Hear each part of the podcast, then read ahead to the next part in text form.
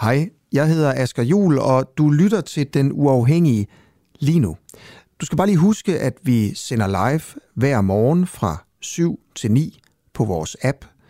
Og på appen kan du også finde nogle af vores andre programmer, der kun er for medlemmer. For eksempel podcasten Spionchefens Hemmelighed, hvor jeg prøver at finde ud af, hvorfor spionchef Lars Finsen er sigtet for at lægge statshemmeligheder. Hvad mener politiet, han har lægget? Hvorfor ordnede man egentlig ikke sådan det her i hemmelighed bag gardinerne? Hvilken rolle spillede Mette Frederiksen egentlig, og hvem er Lars Finsen? Nå, ikke mere om alt det. Du kan høre det i podcasten. Download vores app og bliv medlem, hvis du vil høre for eksempel det her program. Ja, og så slipper du i øvrigt også for den her irriterende besked i din daglige nyhedspodcast. Sådan.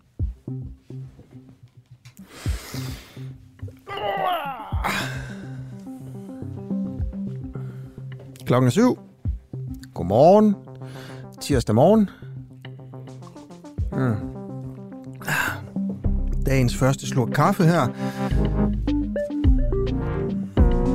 Okay, vi har, eller jeg har her til morgen en historie med i studiet, som, og jeg er lidt i tvivl om, hvordan vi egentlig skal, skal præsentere den her, for der er to muligheder. Enten så er det her historien om, at danske toppolitikere og, og ministre, at mange af dem, de rager alle de fordele til sig, som de kan. Det er simpelthen bare øh, human nature, og det skal vi huske på. Der er ikke nogen genetisk forskel på, øh, på en dansk topminister og så sådan en øh, diktator fra Nicaragua for eksempel. Det hele det handler bare om, hvor meget vi sætter dem i skak, øh, og sørge for, at de ikke misbruger deres magt, fordi det er det, alle gør. Øh, og, og den her historie, vi har med i dag, er et eksempel på, at selv når de, man kan få en lille fordel, der er imod reglerne, så tager man den. Okay, det er den ene version. Den anden version er, at den historie, vi bringer her til morgen, er en fuldstændig latterlig historie, som i, altså, i virkeligheden bare viser, at vi lever i et samfund, der simpelthen er så godt, at dem med magt, de, hvis de kommer til at bryde reglerne, og det er muligvis det, der er tale om her, fuldstændig uforsætteligt, øhm, så er de simpelthen så bange for at gøre noget for, forkert, at, at de skynder sig at betale tilbage, øh, fordi de ved, at det kan ødelægge deres politiske karriere. Vi har altså med andre ord et system, der fungerer, hvor magten, magthavere de bliver øh, holdt øh, øh, under skarpt opsyn fra, øh, fra, fra offentligheden, fra, fra dig og fra mig og fra alle, der er på Facebook og medierne og, og det hele. Og du kan selv afgøre, hvordan du synes, den her historie den egentlig skal, skal forstås. Og inden jeg præsenterer historien, det gør jeg her lige om, øh, om lidt, øh, lidt senere i programmet i den her time, så skal du forstå, at det her, vi har fundet ud af, at vi bringer her i dag, det kommer fra en agtindsigt, vi fik. Øh, og så sad vi og læste i den, og så tænkte vi, det er jo ikke nogen historie. Og det tænkte vi lige ind til ministerens spindoktor selv ringede og sagde, Gud, øh, vi har bare lige en udtalelse til de oplysninger, jeg har fået, og, og han kommer til at betale pengene tilbage, og, og han fortryder, og det var en fejl, men han var ikke klar over det. Øh, okay. Velkommen til to gode timer, forhåbentlig. Øh, du kommer til at kunne spendere dem i selskab med mig. Jeg hedder Asger Jul og sidder her mellem 7 og 9 den her tirsdag morgen for at bringe historier, som, og, som ikke har været fremme før, og gode kritiske interviews, og også en underholdende øh, radio morgen. Øh, og du er, ja, jeg tror for de fleste af os, så er hverdagen ligesom øh, bare startet igen her.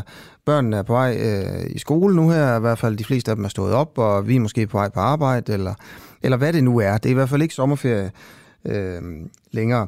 Hvis der sker noget den her morgen, så skal jeg også nok fortælle om det, og dagens store nyheder kommer også her. Selvom der ikke er sådan deciderede øh, nye timenyheder, som på P1 Morgen eller, eller andre steder, så, så lover jeg dig, at alt, øh, alle de store ting, de også øh, bliver fortalt her mellem 7 og 9.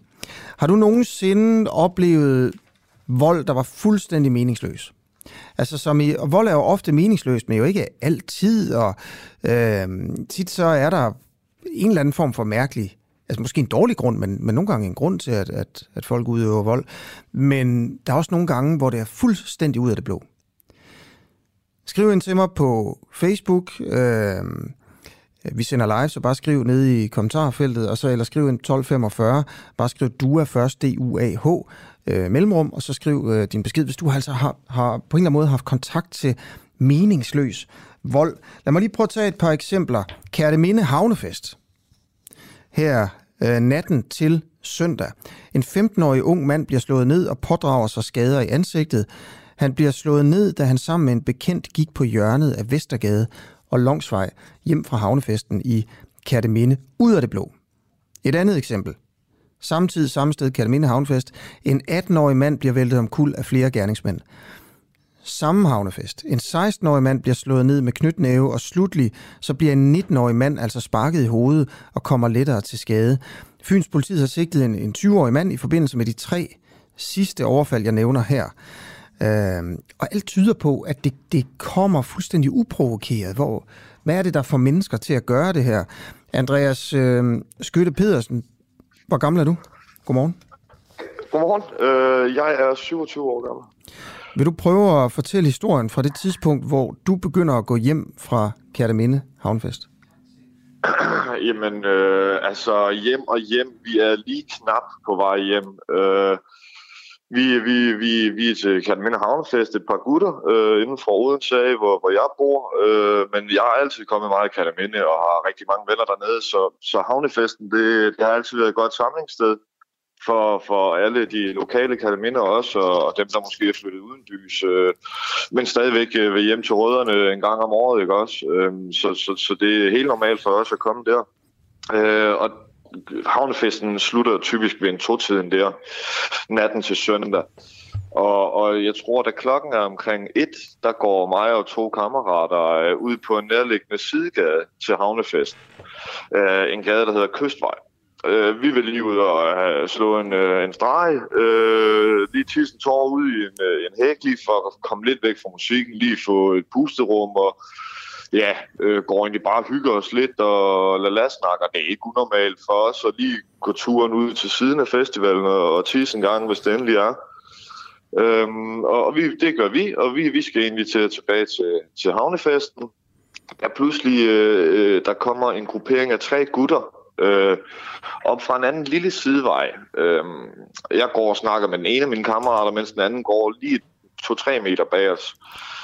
Øh, de tre gutter, øh, der kommer op fra sidevejen, øh, der øh, den ene af dem stiller sig sådan rimelig ja, uprovokeret inden foran vores kammerat, der går lidt bagved. Øh, og, og øh, de, han kommer så til at gå ind i ham, og han siger hurtigt, øh, Nå, der gik du ind i en mur.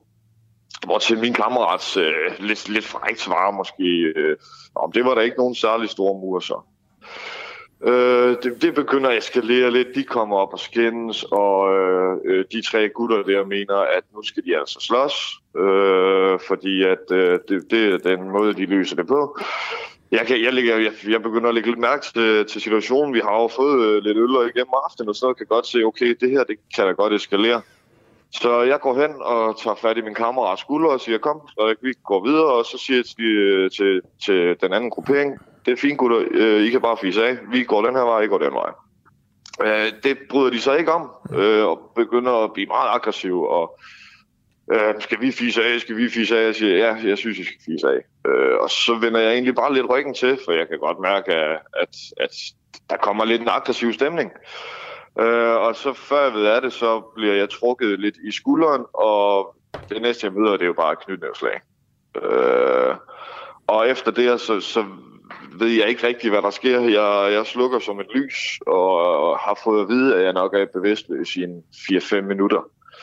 Øh, før jeg så vågner til, at øh, øh, nogen, der hedder Natteravnene, øh, der øh, holder lidt øje med, med nattelivet rundt omkring i Odense, og også øh, den slags arrangementer, øh, og nogle civilbetjente ligesom får mig vækket.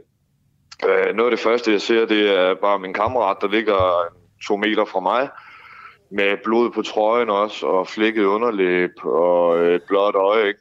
Øh, jeg har slået hovedet gevaldigt øh, ned i asfalten. Øh, har også fået en hudoverskrabning i bagsiden af hovedet. Ikke? Lettere forslået, øh, og, og ja, ved faktisk slet ikke, hvad der foregår.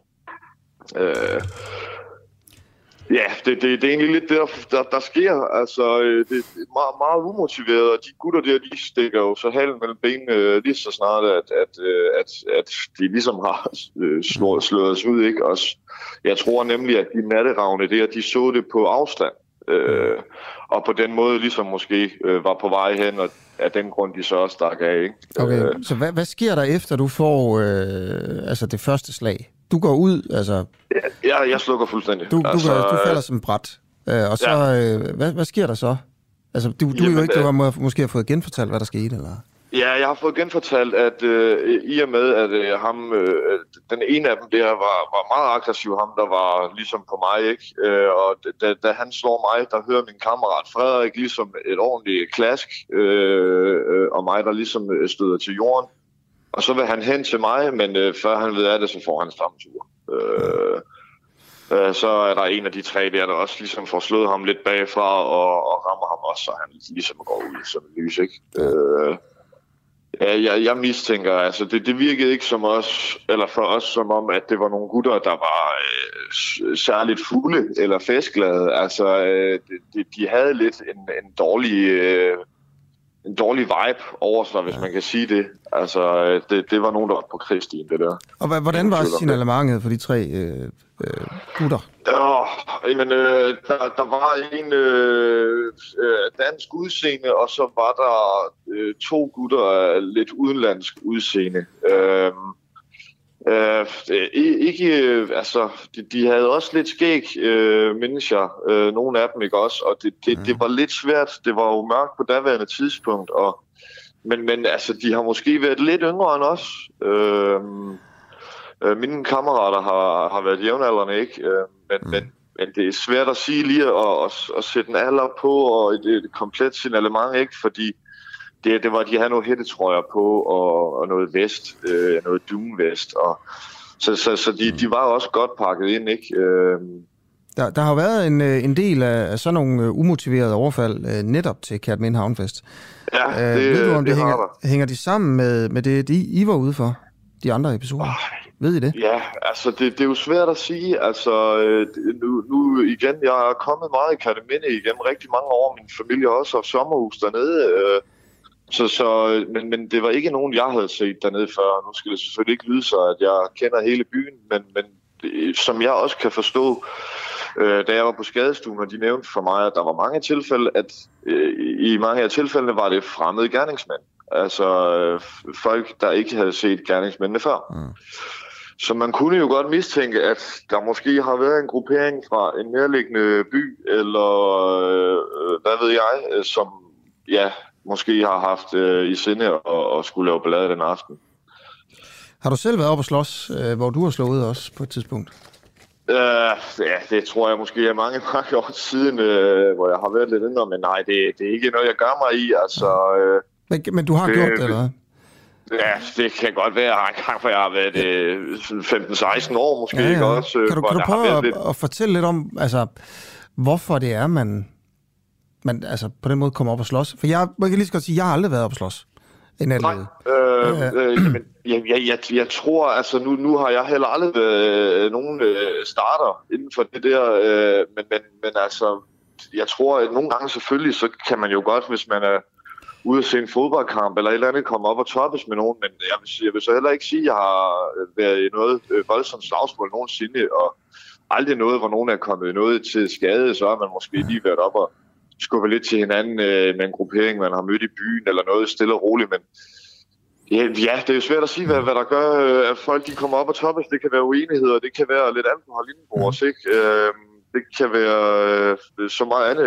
I nogle tilfælde, så kan det jo også være stoffer, der er indblandet, ikke? Øh, hvis, hvis vi skal prøve at lave det her til en større historie, jeg ved ikke, om vi kan, øh, Andreas. Hvad er der så et eller andet perspektiv i det her? Er det noget med, at det, er, er vold blevet mere øh, brutalt og råt øh, i vores samfund nu her? Øh, det, er det, du siger, der, der er to, der, altså... der, der, der har udenlandsbaggrund. Er det en, øh, en historie om det? Øh, altså det, kriminalitet, det der følger med indvandring? Tro, eller, altså, hvad, hvad, er, det, hvad, det, er der en større historie i det? Som, altså jeg spørger bare dig sådan om, hvad, hvad du tænker. Jeg kan også i øvrigt bare jer, der lytter med nu her, lytter og sådan noget, meget gerne prøve at se, er det, hvad er der historien i, i de her ting? Hvad tænker du, Andreas? Jamen, jeg, det er svært at sige. Jeg tror som, som ikke, det har noget at gøre med ens oprindelse. Altså, jeg tror, det har noget at gøre med miljø. Øh, og, og, og altså, jeg, jeg ved egentlig ikke, hvor det skulle komme fra, fordi igen, det der, det var det eskalerede hurtigt. Øh, lige, lige netop vores situation, den eskalerede bare meget hurtigt. Mm. Øh, også, øh, der, ligesom derfor, vi var meget overrasket over øh, at blive slået i overhovedet. Øh, men man kan jo også sige med hensyn til den anden unge gut, øh, Am Ludvig, der har fået brækket hele kæben, øh, og øh, ødelagt flere tænder. Altså, mm. det, det er jo øh, straks en mere makaber sag, og han bliver slået ned bagfra. Ja, det var ikke så, en af de andre, altså ikke en, der var med dig hen og tis i nej, hækken. Nej, nej, men det var ham, der skulle starte på efterskoledagen efter, ikke? Jo, det er korrekt. Ja. Sådan har jeg forstået det også. Og, og, og man kan sige, det med alle de tilfælde, der har været dernede, så Ja, det, det er jo svært at sige, hvad, hvad fanden der, der skyldes, at, at det lige har været sådan op at køre. Øh, fordi jeg synes nemlig heller ikke, at de andre år, jeg har været til havnefest, at det har været i, i den kaliber. Ja. Måske der har været lidt øh, småuskyldig håndgemæng imellem et par gutter, der har skændtes over en kan øl. Men, men det har aldrig været i, i den kaliber. Altså, øh, Nej. Men det kan, det kan også være, at det bare altid har været sådan til havnefester. Altså lige siden man byggede den første havn for flere ja, tusind år ja, siden. det er jo det er selvfølgelig svært at sige. Andreas Skyld Pedersen, tak fordi du vil være med her. Hvad laver du til daglig? Jeg er, jeg er murer. Kan du have en fortsat god morgen? Jo, mange tak, og, og tak fordi jeg måtte være med. Jamen, det var så lidt. Og du har jo selvfølgelig skulle jo tidligere op alligevel, så. Ja, ja, ja, det skulle jeg.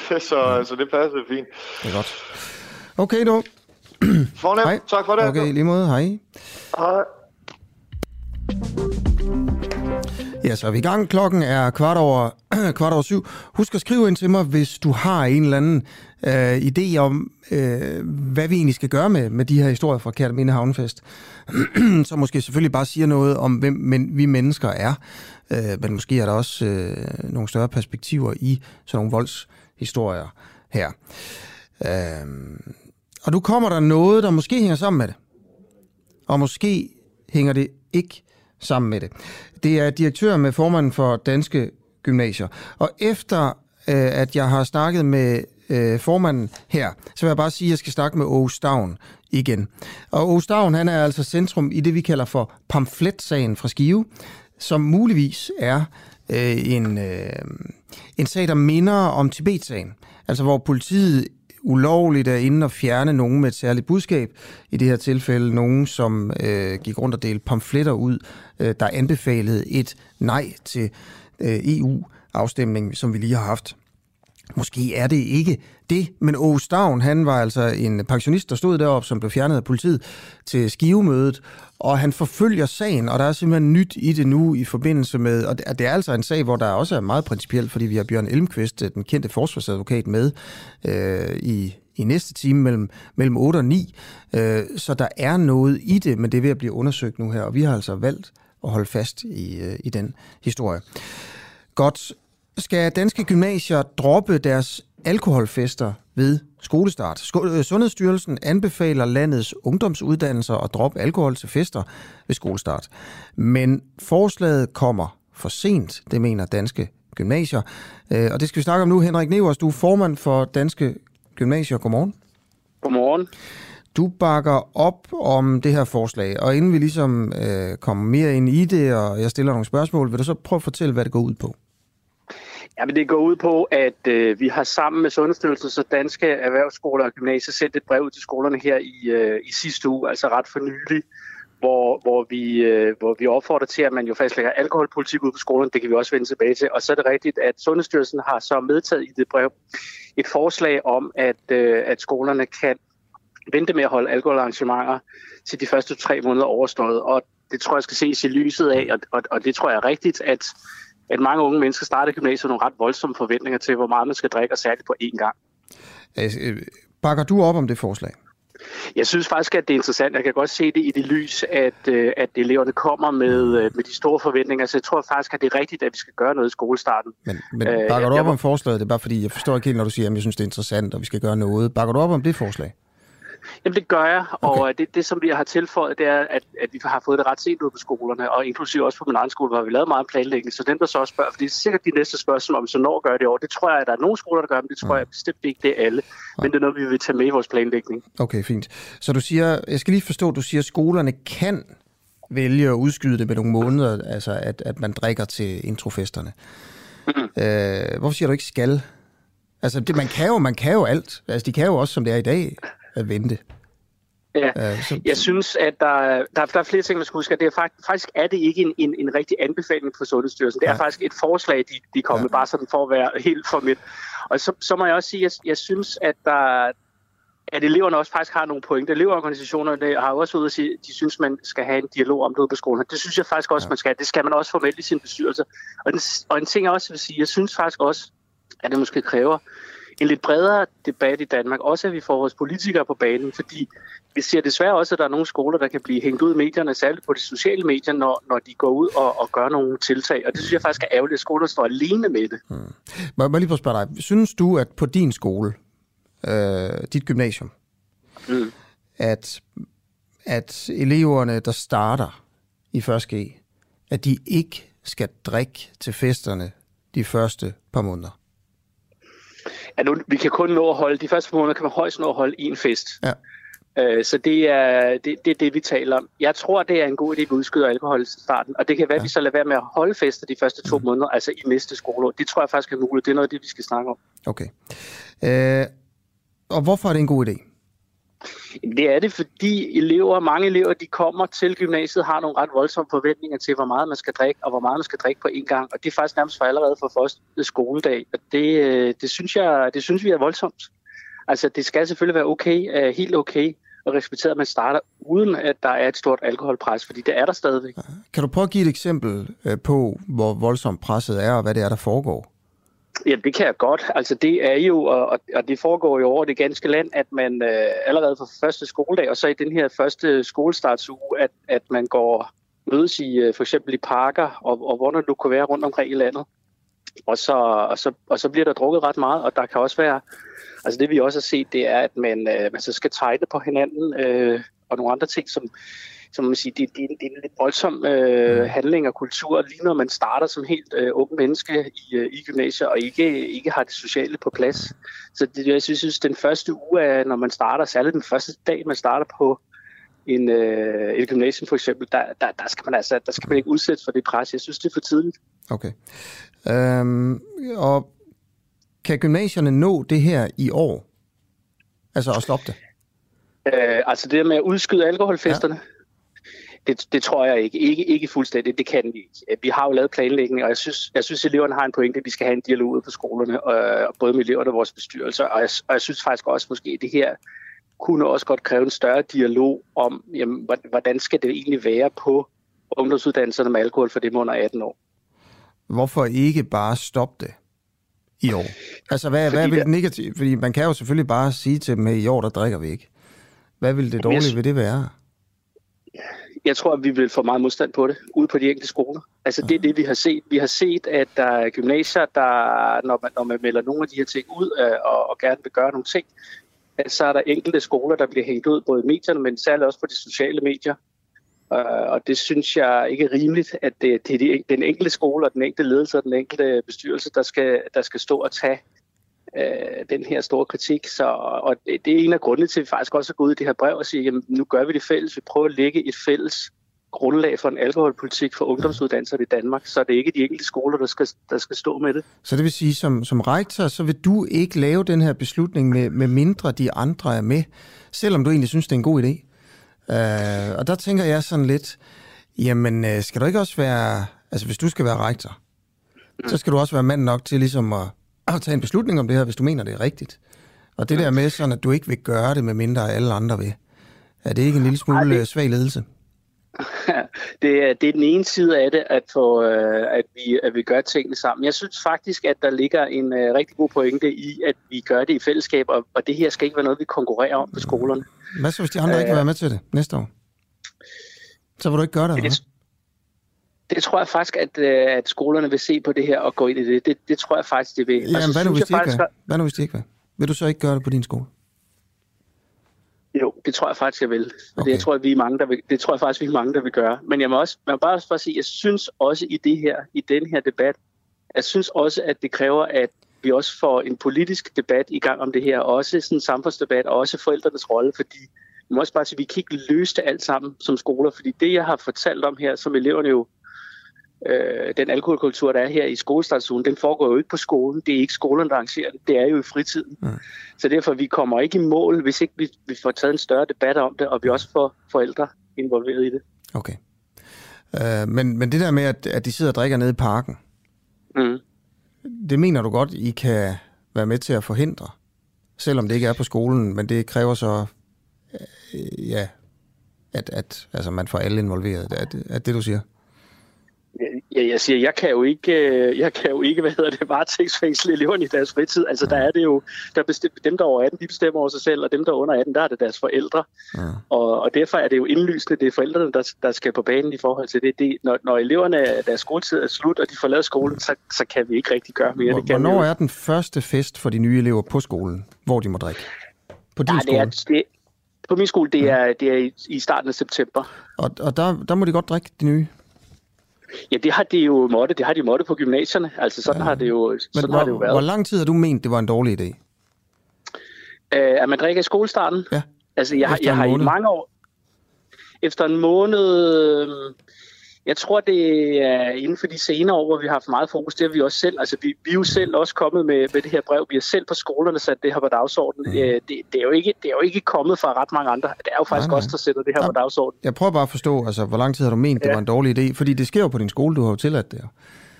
Det har vi gjort, ja, fuldstændig. Og det er en, det er en øget bevidsthed om det her. Vi har... Mm. Også på min skole har vi jo arbejdet med alkoholpolitik i en, en, en fire år, hvor vi har et alkoholkodex sammen med andre skoler mm. om, hvordan festerne foregår. Og, og det, har været, øh, det har været godt for os. Hvorfor har du valgt at, servere, at der må serveres alkohol til, til festerne? For de helt nye, hvad er de, sådan 15-16 år? Øh, ja, de er allerede 16 år, når man starter. Ja, øh, ja, og dem, der så har, har fødselsdag i efteråret, de er jo 15, ikke? Øh, jo, jo der, ja. er også nogle, der er også nogle, der er 15, 15 16, ja. 17, det er sådan det typiske. Ja, hvorfor har du tilladt, at de må drikke? Jeg vil sige, som rektor er det jo en, øh, det er jo en tradition, man har overtaget. Det ja. har man jo måttet i Danmark i mange år. Det er jo en tradition, og, og, og parentes bemærket, så er vi jo så også et af de eneste lande i, øh, i Europa, der, der faktisk øh, tillader alkohol ja. på uh, ungdomsuddannelsen. Og hvorfor er det, du har gjort det? Jamen, det har vi jo, det har vi jo gjort uh, i en forståelse af, at eleverne, at, at festerne er, er et socialt kit, som, okay. uh, som gør, at eleverne har det, får det godt. Så og det er sådan, de får det godt af at drikke der efter en måned? Jeg tror, det er festerne. Det er jo festerne. Men hvorfor har du givet dem lov til at drikke? Fordi at det er den tradition, vi jo har i Danmark. Mm. Og det er jo ikke kun uh, på min skole, det er, jo, det er jo helt generelt, at mm. vi har den tradition. Og jeg tror også, man skal huske på, at vi har en, et alkohol, en, en stærk alkoholtur på godt og ondt i Danmark. Ja. Det har vi jo. Mm. Øh, og, jeg, og jeg kan da love dig for, at de skoler, øh, og det vil også ske på min egen, øh, at øh, hvis vi gik ud og afskaffede alkohol all over til festerne, så ville det få kæmpe modstand, blandt andet fra forældre og elever. Det er da helt sikkert. Altså, der ligger der en forventning om det. Mm. Henrik Nevers, øh, formand for Danske Gymnasier. Tusind tak, øh, fordi du vil være med. Hvor er du egentlig formand? Hvilket gymnasium er du rektor på? Jeg er rektor på Roskilde Gymnasium. Okay. Jeg synes godt, jeg kunne ane sådan lidt sjællandsk øh, Ja. Ja. Okay. okay, tak fordi du vil være med. Ja, selv tak. Godt. Hej. Okay. Hej. Godt, jeg vil bare lige sige, at vi snakker med Ostavn, øh, pamfletsagen i Skive lige om to minutter. Bagefter så fortæller om, hvad det er for en historie, vi har med om en dansk minister, som nu betaler penge tilbage. Øh, som muligvis er en, altså en ubetydelig lille åndssvag historie. Muligvis er en vigtig historie. Det kan du selv afgøre lige om cirka 10 minutter. Øh, først vil jeg bare lige komme med et par af dagens store historier. Og den helt store, spændende, interessante historie, synes jeg, er fra USA. Agenter fra FBI troppede mandag op ved Donald Trumps hus, eller luksusvilla, der hedder Mar-a-Lago i Palm Beach i Florida. Og her rensede øh, agenterne den tidligere amerikanske præsidents hjem, uden at varsle ham om det først. Det er noget, som Trump han selv oplyser i en længere meddelelse på øh, altså, hans eget sociale medie, Truth Social. Rensagningen er efterfølgende blevet bekræftet af FBI. Og ifølge flere amerikanske kilder, der tog Trump op mod 15 kasser med klassificerede dokumenter med sig, da han forlod det hvide hus sidste år. Det er altså dokumenter, som myndighederne i månedsvis har prøvet at få ham til at udlevere. Det han ikke ville, og ifølge anonyme kilder med forbindelse øh, til efterforskningen, som øh, New York Times har talt med, øh, så er det altså de her kasser, FBI har prøvet at få fat på. Og ifølge Trump, der er rensagningen selvfølgelig bare et forsøg på at, at, at få ham til at lade være med at stille op til præsidentvalget næste gang. Han skriver, at det er mørke tider for vores land, hvor mit smukke hjem Mar-a-Lago i Palm Beach, Florida, lige nu belejres, rensages og besættes af en stor gruppe FBI agenter. Og han sammenligner, han sammenligner det her med rensagningen med øh, Watergate-skandalen i 1974. En anden historie fra det store udland. Taiwans militær øver sig i at forsvare sig mod angreb fra Kina. Taiwan har tirsdag indledt en militær øvelse, hvor øens øh, styrker de skal forsvare sig mod et simuleret angreb fra Kina under artilleriøvelsen. Der slutter senere tirsdag, der bliver der skudt med skarpt. Øh, og spørgsmålet selvfølgelig her er, om de rasler med sablerne øh, mellem Taiwan og Kina, som de har gjort så mange gange før. Eller om det her, det minder om øh, det, vi så i øh, Rusland og Ukraine, inden russerne gik ind med store militære øvelser, og det havde de også gjort mange gange før. Men øh, den her gang, der var det altså der var det alvor. Kan vide, hvad der sker i Taiwan? Vi ved det selvfølgelig ikke. Okay, øh, prøver politiet at dække over en ulovlig ordre? Det er spørgsmålet nu her tilbage i maj. Der mødtes tre mænd op til et debatarrangement med Mette Frederiksen. Det såkaldte skivemøde for at dele pamfletter ud. Pamfletter, der anbefalede et nej til at fjerne forsvarsforbeholdet. Øh, og Ostavn, du er direktør for A1, medlem af Folkebevægelsen mod øh, EU øh, og pensionist. Kan det ikke passe? Godmorgen. Ja. Og, og de to andre, de var, var de ikke også pensionister? Det er det, ja. ja. Det må vi indrømme. Ja, det må I indrømme. Det er i orden. Det er en tilståelsessag. Det er godt.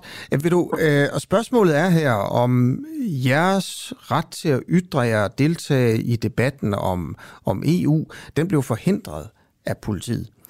Øh, og det er jo en meget, meget alvorlig sag, hvis det er rigtigt. Men vil du prøve bare ganske kort lige, øh, vi har jo snakket med dig før, men lige genfortælle, hvad det var, der skete til skivemødet? Jo, om der skete jo det, at vi, uh, vi mødte op uh, lige kort tid før, at uh, mødet skulle gå i gang med, med Mette Frederiksen og, og Venstres uh, uh, uh, parlamentsmedlem. Uh, og for at dele noget materiale ud, fordi vi, vi fandt jo, at det var lidt uheldigt i sådan en situation, at det kun var øh, den ene part, der fik lov til at ytre sig, nemlig tilhængerne af, at vi skulle have ophævet forbeholdet.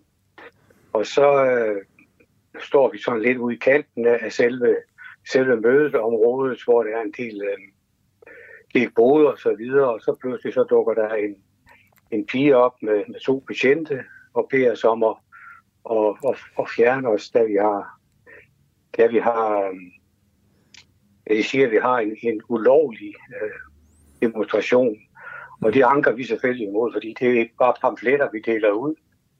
Men øh, efter en del øh, her parlamenteren frem og tilbage, og de kontakter, øh, hvad det hedder, politistationen i Holstebro, så bliver vi øh, eskorteret ud af, af, af pladsen.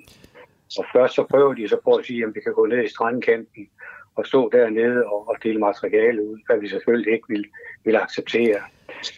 Så øh, det er kort fortalt, vi blev ja. simpelthen bortvist, og så øh, sendte jeg en klage til øh, Midt- og Vestjyllands politi om aftenen, den samme aften den 20. maj. Ja. Og der, det, det er jo sådan et udendørs arrangement, og I står tre folkepensionister og deler pamfletter ud, mens der står ja. to toppolitikere op på scenen. Øh, det er ja. Frederiksen øh, hende selv jo, og så Søren Gade fra Venstre, der står og snakker ja. om, hvorfor det er en god idé at stemme ja. Og de ja. står selvfølgelig og giver en anden ret deroppe. Ikke? Og, og, ja. og I, I råber og skriger ikke jo, det tror jeg er nogenlunde slået fast. Altså, I står bare Nej, det... der Nej, vi står det... stille og roligt og, og, ja. og prøver at stille pamfletter ud, ja. Hvad er det nye så i sagen? Fordi du klager over det. Hvor, hvor ligger det henne nu? Jamen altså, vi klager jo først til, eller rettere sagt, det, der er en del korrespondence mellem politiet og os, hvor der er en, øh, en meningsudvikling omkring, hvordan forløbet har været, og det ender så op med, at politiet de uh, giver en undskyldning uh, og, og siger, at, vi, um, at de har givet en forkert uh, øh, ordre, og at de, øh, de undskylder de. Og øh, det anker vi selvfølgelig over, fordi vi vil godt have at vide, hvor sådan en, en ulovlig ordre den kommer fra, og hvorfor man gør sådan noget. Og øh, så efter en, en del korrespondence mellem politiet og os, så overgår det til noget, der hedder den uafhængige politiklagemyndighed. Og øh, de har så sagen i et stykke tid, og de vender så tilbage og siger, at der ikke er grundlag for at, at, og retsforfølge nogen af, af politibetjenten eller, eller arbejde videre med sagen. Og det kan vi så ikke forstå, eller rettere sagt, jeg kan ikke forstå det. Fordi når man øh, har en uafhængig politiklagemyndighed, så det, det eneste, de har gjort, det er i realiteten, at de har fået udleveret materialet fra politiet, men har overhovedet ikke kontaktet os for at høre vores side af sagen. Så, så en, en politiklagemyndighed, en uafhængig politiklagemyndighed, der kun hører den ene part, og den part, der oven i købet er anklaget, det hører jo ingen steder hjemme i et demokrati, og jeg blev virkelig, virkelig chokeret over, at en uafhængig politiklagemyndighed øh, arbejder på den måde. Mm. Det svarer jo til, at, at man er i en retssag, og så er det kun anklageren materiale, der bliver lagt frem, og så forsvaren bliver overhovedet ikke hørt. Det, det var jo det var derfor, man, ned, man nedsatte, man lavede den uafhængige politiklagemyndighed. Ja, ja, og det er jo navn, ja, selve navnet, dengang man lavede det, var jo fordi, at det netop skulle være uafhængig af politiet, fordi man havde jo fundet ud af, at det var lidt noget bøvl, når politiet ja, skulle altså, undersøge sig selv. Ja, ja og det, det chokerer mig i min demokratiske ja. grundvold, at det fungerer på den måde. Jeg er hvor står, den henne? hvor står sagen nu så? Hvad gør man så? Jamen, jeg gør så det, at, øh, at du går det videre til, til statsadvokaten, og der ligger, øh, hvad det hedder, sagen nu, og øh, de har øh, selvfølgelig taget den op øh, og kommer tilbage inden for, jeg tror, de skriver en frist mellem 30 og 60 dage. Og så må vi så tage den derfra, fordi jeg vil have, jeg vil have afklaret, hvor den øh, ulovlige ordre det kommer fra, og hvilke konsekvenser det får. Det kan ikke passe, at, at politiet bare kan komme med en, en, en undskyldning. Det svarer jo til, at når jeg kører over for rødt lys, og, og måske kører en øh, cyklist ned, så siger jeg, jamen ved du hvad, det må I godt nok undskylde, øh, og, og så øh, øh, begrave med sagen der. Det hører ikke hjemme i et demokrati på den måde her. Det skal, vi skal simpelthen til bunds i det. Ja. Forskellen på det der eksempel og, så, og, altså, og dit eksempel, det er jo, ja. at, det, at der, der kom nogen til skade, cyklisten, der blev... Altså, hvad, hvad har den negative konsekvens været ved, at du ikke kunne stå og dele pamfletter ud sammen med dine to pensionistvenner øh, lige der? Jamen, øh, det negative, det er jo i realiteten, at, at, man, at jeg føler virkelig, at, at, øh, at, at vores demokrati, det skrider. Altså, det er jo, det er jo horribelt, at, at man så ensidigt kan køre en, en propaganda, og så, så snart at vi andre, vi dukker op, så kan man bruge politiet til at bortvise os. Og, og det, der undrer mig allermest, det er jo, at, at, at PET er til stede på, på pladsen. Øh, og øh, øh, så er det, at jeg begynder at tænke tanker, og så sige, jamen hvad er det, der, der, hvor kommer sådan en ordre fra? Det er jo ikke en tilfældig... Hvad tror du? Øh, hvad er det for nogle tanker? Hvad er, hvad er en, øh, en, en teori fra dig? Jamen altså, nu, nu øh, finder, vi jo så, finder vi jo så ud af, at, at den øh, pige, der kom, det var så en, øh, en Lise Korsgaard, som er med til at arrangere øh, mødet dernede. Og der ser jeg så i, i Folkebladet, der, de tager så debatten efterfølgende og skriver lidt om det. Og så opdager vi, at Lise Korsgaard, hun udtaler i forbindelse med, med, med den pressedækning øh, efterfølgende til Skive Folke, Folkevalg. Og det er så mandag den, den 23. Og der vil jeg godt lige, øh, citere det, hvad, hun, hvad det, hun direkte siger til Folkebladet. Hun skriver, hun siger her, der kom, øh, dertil kom det sikkerhedsmæssige. BIT havde været rundt to timer for inden og godkendt, at alt var, som det skulle være. Men der, med det her var opstået en ny situation, som de skulle forholde sig til. Denne udtalelse til lige med min egen observationer skaber naturligvis også undret over, øh, hvorfra ordren den kom. Altså, det er jo, det er jo mærkeligt, at, at de så påstår, at det er bare en, en tilfældig pige, der beder os om at, at humme os, og ikke må dele det ud. Og så bagefter udtaler hun, at det er, hun indikerer, at, øh, at uh, PET på en eller anden måde har været ind over det. Jeg kan ikke bevise det, men det er det, der står i, uh, hun har udtalt i Skive Folkeblad. Og det er jo sådan nogle ting, jeg tror, at den uafhængige politiklagemyndighed vil gå ind og afhøre folk under ed. Jamen, hvad sker, sker der i sådan noget? Men, men, men de affærder den bare og, og lægger det hele til grund for det materiale, de har fået fra politiet, okay. uden på nogen måde at høre os i sagen. Okay, vil du have tusind tak, fordi du vil fortælle historien her det er helt okay. Og Stavn, ja. vi glæder os til at følge med i, hvordan det kommer til at gå øh, fremadrettet. Hver dag efter morgenudsendelsen kan du høre et særligt udvalgt interview i vores podcast Den Uundgåelige. Interviewet er valgt, fordi det er det bedste, det vigtigste eller mest interessante. Altså, gælder, gælder ejendomsretten ikke for dig, Bibi, bare fordi du er kunstner? Jo, jo, selvfølgelig gør den det, og det er klart, at hvis der skulle være et, øh, et efterspil, så står, jeg, så står jeg naturligvis øh, til rådighed for domstolen, og jeg øh, forholder mig til de, til de følger, der måtte komme. Det står jeg 100% til ansvar for. Du finder den uundgåelige i vores app, eller der, hvor du henter din podcast. Et nyt interview hver dag. For dig, som ikke fik hørt hele morgenudsendelsen, men ikke vil gå glip af dagens bedste interview.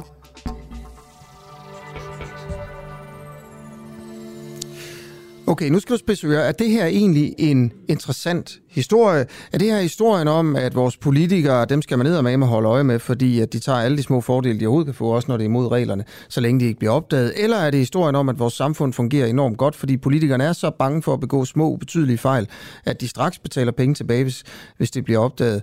Øh, også selvom at de slet ikke var klar over, at de øh, havde tænkt over, at de gjorde noget forkert. Og det viser altså bare, at det fungerer, det her øh, samfund, hvor politikere, de er altså ikke sådan, øh, de er meget bange for at misbruge magten. Øh, okay, her kommer den. Udenrigsminister Jeppe Kofods, og det er altså også der ligesom, hvad kan man sige, afslører det her, her til morgen, men måske er det en åndssvær afsløring, måske er det ikke.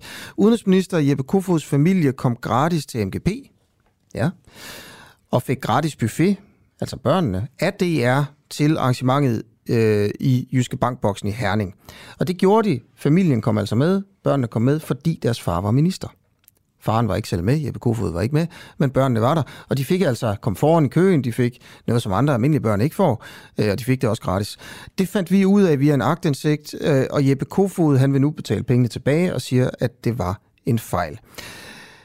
Måske er det her en lille ubetydelig historie, men det pussy er ved den her historie, det var bare lige tage dig med ind bag gardinerne her i forhold til, hvordan vi laver journalistik. Vi søger agtindsigt i alt muligt, øh, sådan noget her, og sidder og kigger det igennem. Og så finder vi ud af det her, og så tænker vi faktisk, det er ikke nogen historie det er, det er ikke noget særligt.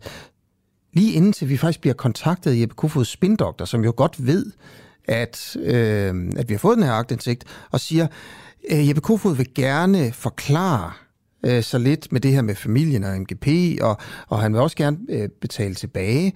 Øh, og øh, han, han fortryder, at, at, øh, at familien fik en forlomme. Og det undrede os, fordi vi havde egentlig kasseret det her som en sådan lidt en for lille historie. Men nu bringer vi den alligevel, fordi altså, ministeren selv er ude og siger, at han betaler pengene tilbage. Og, og Sten Bønsing, øhm, godmorgen. Godmorgen. Kan du ikke lige prøve at komme med, med, med dit perspektiv på det her? Du er professor i forvaltningsret på Aalborg Universitet. Øhm, er det her en vigtig historie? Hvad tænker du egentlig? Øh, altså, jeg ved jo ikke, om det er en vigtig historie, altså sådan øh, mediemæssigt. Altså, og det er jo selvfølgelig heller ikke øh, verdens øh, største, øh, hvad skal man sige, forbrydelse. Øh, men, øh, men, øh, men jeg mener helt klart, at det er i strid med reglerne. Ja. Øh, men, men om det er en en, hvad skal man sige, en stor eller en interessant historie, det, det, øh, det tror jeg, I skal afgøre. Ja, okay. Det, nu, nu bringer vi den frem i hvert fald. Så vil det være op til lytterne. Øh, men det, der jo sker her, det er, at det lige inden krigen i Ukraine, og udenrigsministeren, han tænker, han skal derover. Det er åbenbart kutumer at invitere minister med til sådan noget her, MGP. Øh, og så, øh, så er der lige ved, russerne er lige ved at angribe, og han har alt muligt andet i hovedet. Børnene har selvfølgelig glædet sig, og så siger han bare til dem, hey, I kan bare tage afsted, men far er ligesom nødt til lige at ordne det med, med at der vil komme krig i Europa. Og så tager han ikke med. Øh, og, og det er forklaringen, og han siger, at han tænkte ikke over det. Og det lyder jo enormt plausibelt faktisk. Øh, hvad er det, der er forkert her? Øh, altså i, i første omgang, så tror jeg sådan set i virkeligheden, er, eller det er nok tvivlsomt i, i virkeligheden, om, om, øh, om han overhovedet øh, selv kunne have taget med. Øh, og, og det er i hvert fald helt sikkert, at, øh, at han kan ikke tage sin familie med øh, til sådan et arrangement. Øh, og, øh, og så er det i hvert fald, jeg vil sige, endnu værre, hvis man kan gradbøje det, altså at, øh, at det så kun er familien, der tager afsted. Altså fordi, øh, uden at jeg skal lave et langt kursus i regler om, om gaver og bestikkelse til, til det offentlige, så, så er princippet altså, at øh, minister må som udgangspunkt slet ikke modtage øh, noget som helst. Altså ingen former for øh, gaver eller billetter eller noget som helst.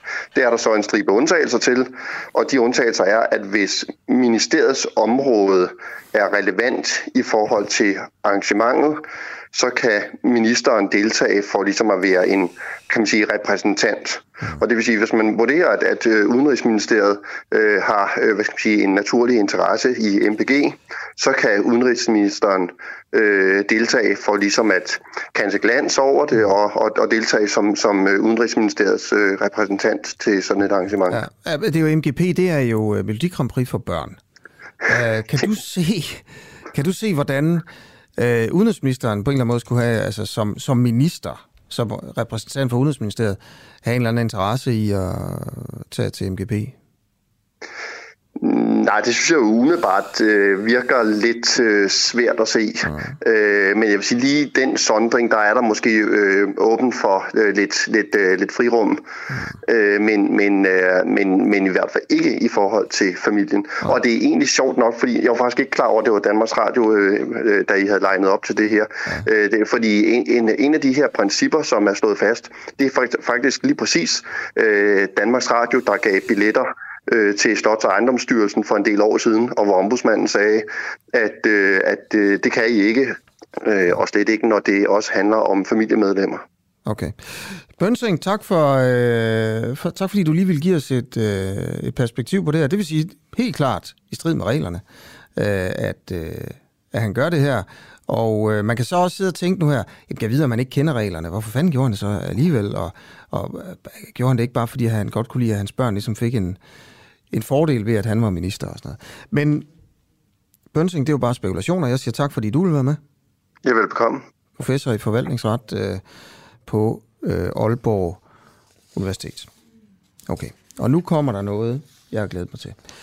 Og vi skal lige se, vi får ringet ham venstremanden op lige om, øh, om to sekunder. Men det handler om, og jeg ved ikke, om du har hørt det her, dig der lytter med, øh, Naturparken, øh, lige nord for for Aarhus, øh, er der seks tyre, der har forsøgt at parre sig med to køer i den her statsejede naturpark. Og det, de har været en lille smule aggressive, de her tyre, som dyr jo er i naturen nogle gange. Øh, men det har altså gjort, at Venstre har kaldt øh, de to ministre, Prehn og Værmelin, i samråd, øh, fordi de synes, det simpelthen er, er for voldsomt, det der foregået i naturparken. Øh, og det glæder jeg mig til at snakke med Venstre om og han er på lige om to sekunder, Erling Bonsen. Bare lige hæng på to sekunder, det er fordi, vi vil have snakket med ham derude i regien nu her. Aha, aha. Ja, hallo? Har vi Erling Bonnesen med? Ah, jeg tager lige en spot, så er han på lige om to sekunder. Du lytter lige nu til Den Uafhængige. Danmarks måske mest kritiske, nysgerrige og levende radio. Hvis du har en god idé til en historie, så skriv til os på Facebook eller send os en mail. Adressen finder du på hjemmesiden.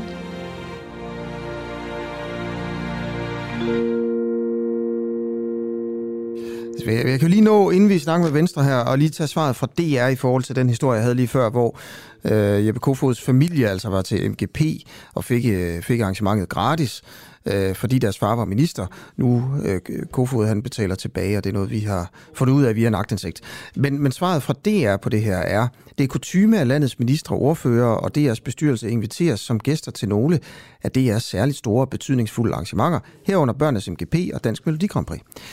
Sådan var det også i år, hvor begge arrangementer blev afholdt i Jyske Bankboksen i samarbejde med MCH. Gæsterne bliver inviteret med ledsager til øh, DMGP, og til MGP også med børn. Det siger øh, DR altså til, øh, til os her. Så det er fuldstændig øh, kutume, at man bliver inviteret med familien, selvom Bønsing jo siger, at det er ulovligt. Øh, jeg ved sgu ikke, at selve invitationen er nok ikke ulovlig, men det, de tager med, det er jo det, øh, der er der er i strid med reglerne. Øh, og så skal de jo selvfølgelig lade være med det, øh, ministerne, også selvom deres børn jo gerne vil. Øh, fordi ellers så var der jo andre børn, der kunne komme til MGP. Og nu tror jeg, vi har øh, Venstres øh, dyrevelfærdsordfører øh, og landbrugsordfører Erling Bonnesen med på en telefon. Er det korrekt? Det er korrekt, ja. Godmorgen. Godmorgen, det er dejligt, du er med. Ja, tak. Ja, hvor er du med fra? Må jeg spørge, hvad så faktisk? Det er fra Odense. Fra ja, Odense? det er fra Odense. Okay, jamen det er et dejligt sted, ja. Venstre, det øh, du har kaldt fødevareminister Rasmus Prehn og Miljøminister Lea Wermelin i samråd. Efter seks øh, tyre forsøgte at parre sig med to køer i en statsejet naturpark.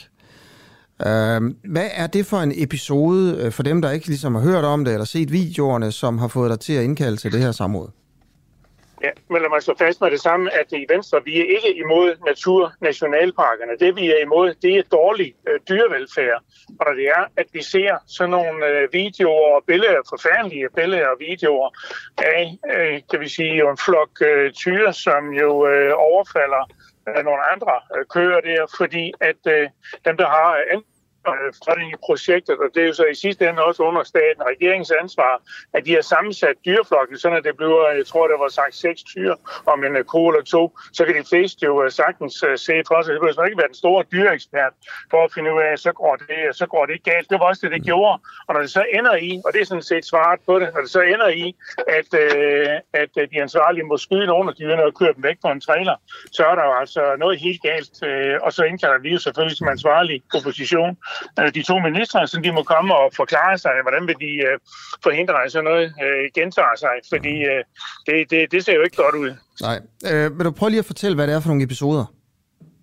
Jamen, øh, det er jo en episode, som øh, man har set, øh, der har været optaget derop på video, og det har rigtig mange kunne følge med på medierne, hvor det er, at i det rigvejldingsprojekt, der op ved Mols bjerge der, der er det under statens ansvar. De har hegnet området ind, og det synes vi jo i sig selv er helt forkert, når man vil prøve at tale om vild natur, så er det jo lidt en narsut, når man begynder så at hegne naturen ind, og så har de jo så styret antallet af dyr på en helt skæv måde, hvor det så ender i, at der, der er en skævt forhold imellem antal mm. tyre og, og køer, og så ender det helt jo i, at uh, tyrene der, de jo overfalder et par køer, mm.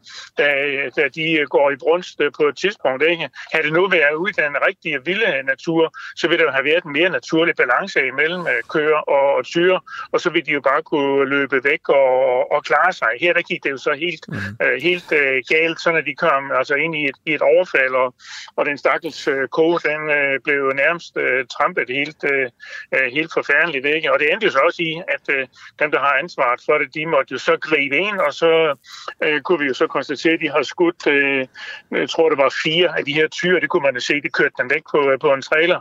Så alle, der har fulgt øh, bare lidt med i det, kan jo mm. se, det er helt galt, øh, mm. det der. Ja. Du kalder det for dyremishandling?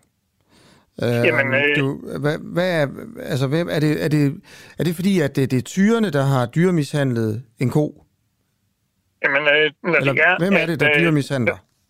Jamen, øh, og det, det, det, vi kan jo sige, når vi ser sådan nogle forfærdelige billeder, og så er det jo øh, under regeringen statens øh, ansvar, for det er jo dem, der ligesom, hvad skal vi sige, har initiativ. i sidste ende, så er det derfor, de skal komme og forklare, hvad det er, de har gang i. Fordi umiddelbart, så har regeringen jo tegnet sådan et glansbillede af, at vi laver et øh, helt vildt naturprojekt, øh, og det lyder da sådan i sin overskrift jo er fint, men at det så ender i jo et helt, helt andet øh, virkelighed, øh, hvor det er, at øh, de forsøger at, og efter at have hegnet naturen en og sammensætte øh, kvægbestanden jo helt øh, skævt, hvor det er, at øh, de overfalder, altså de her tyre, de overfalder i køerne, øh, så er det jo helt galt, og vi har også set nogle eksempler øh, i det forsøg på, øh, at øh, når dyrene var indhegnet, der ikke var foder nok, at det så blev, øh, så blev øh, de jo både øh, sultne, og de blev også øh, afmagret, ikke lige den her i dag, men det har vi jo set øh, tidligere.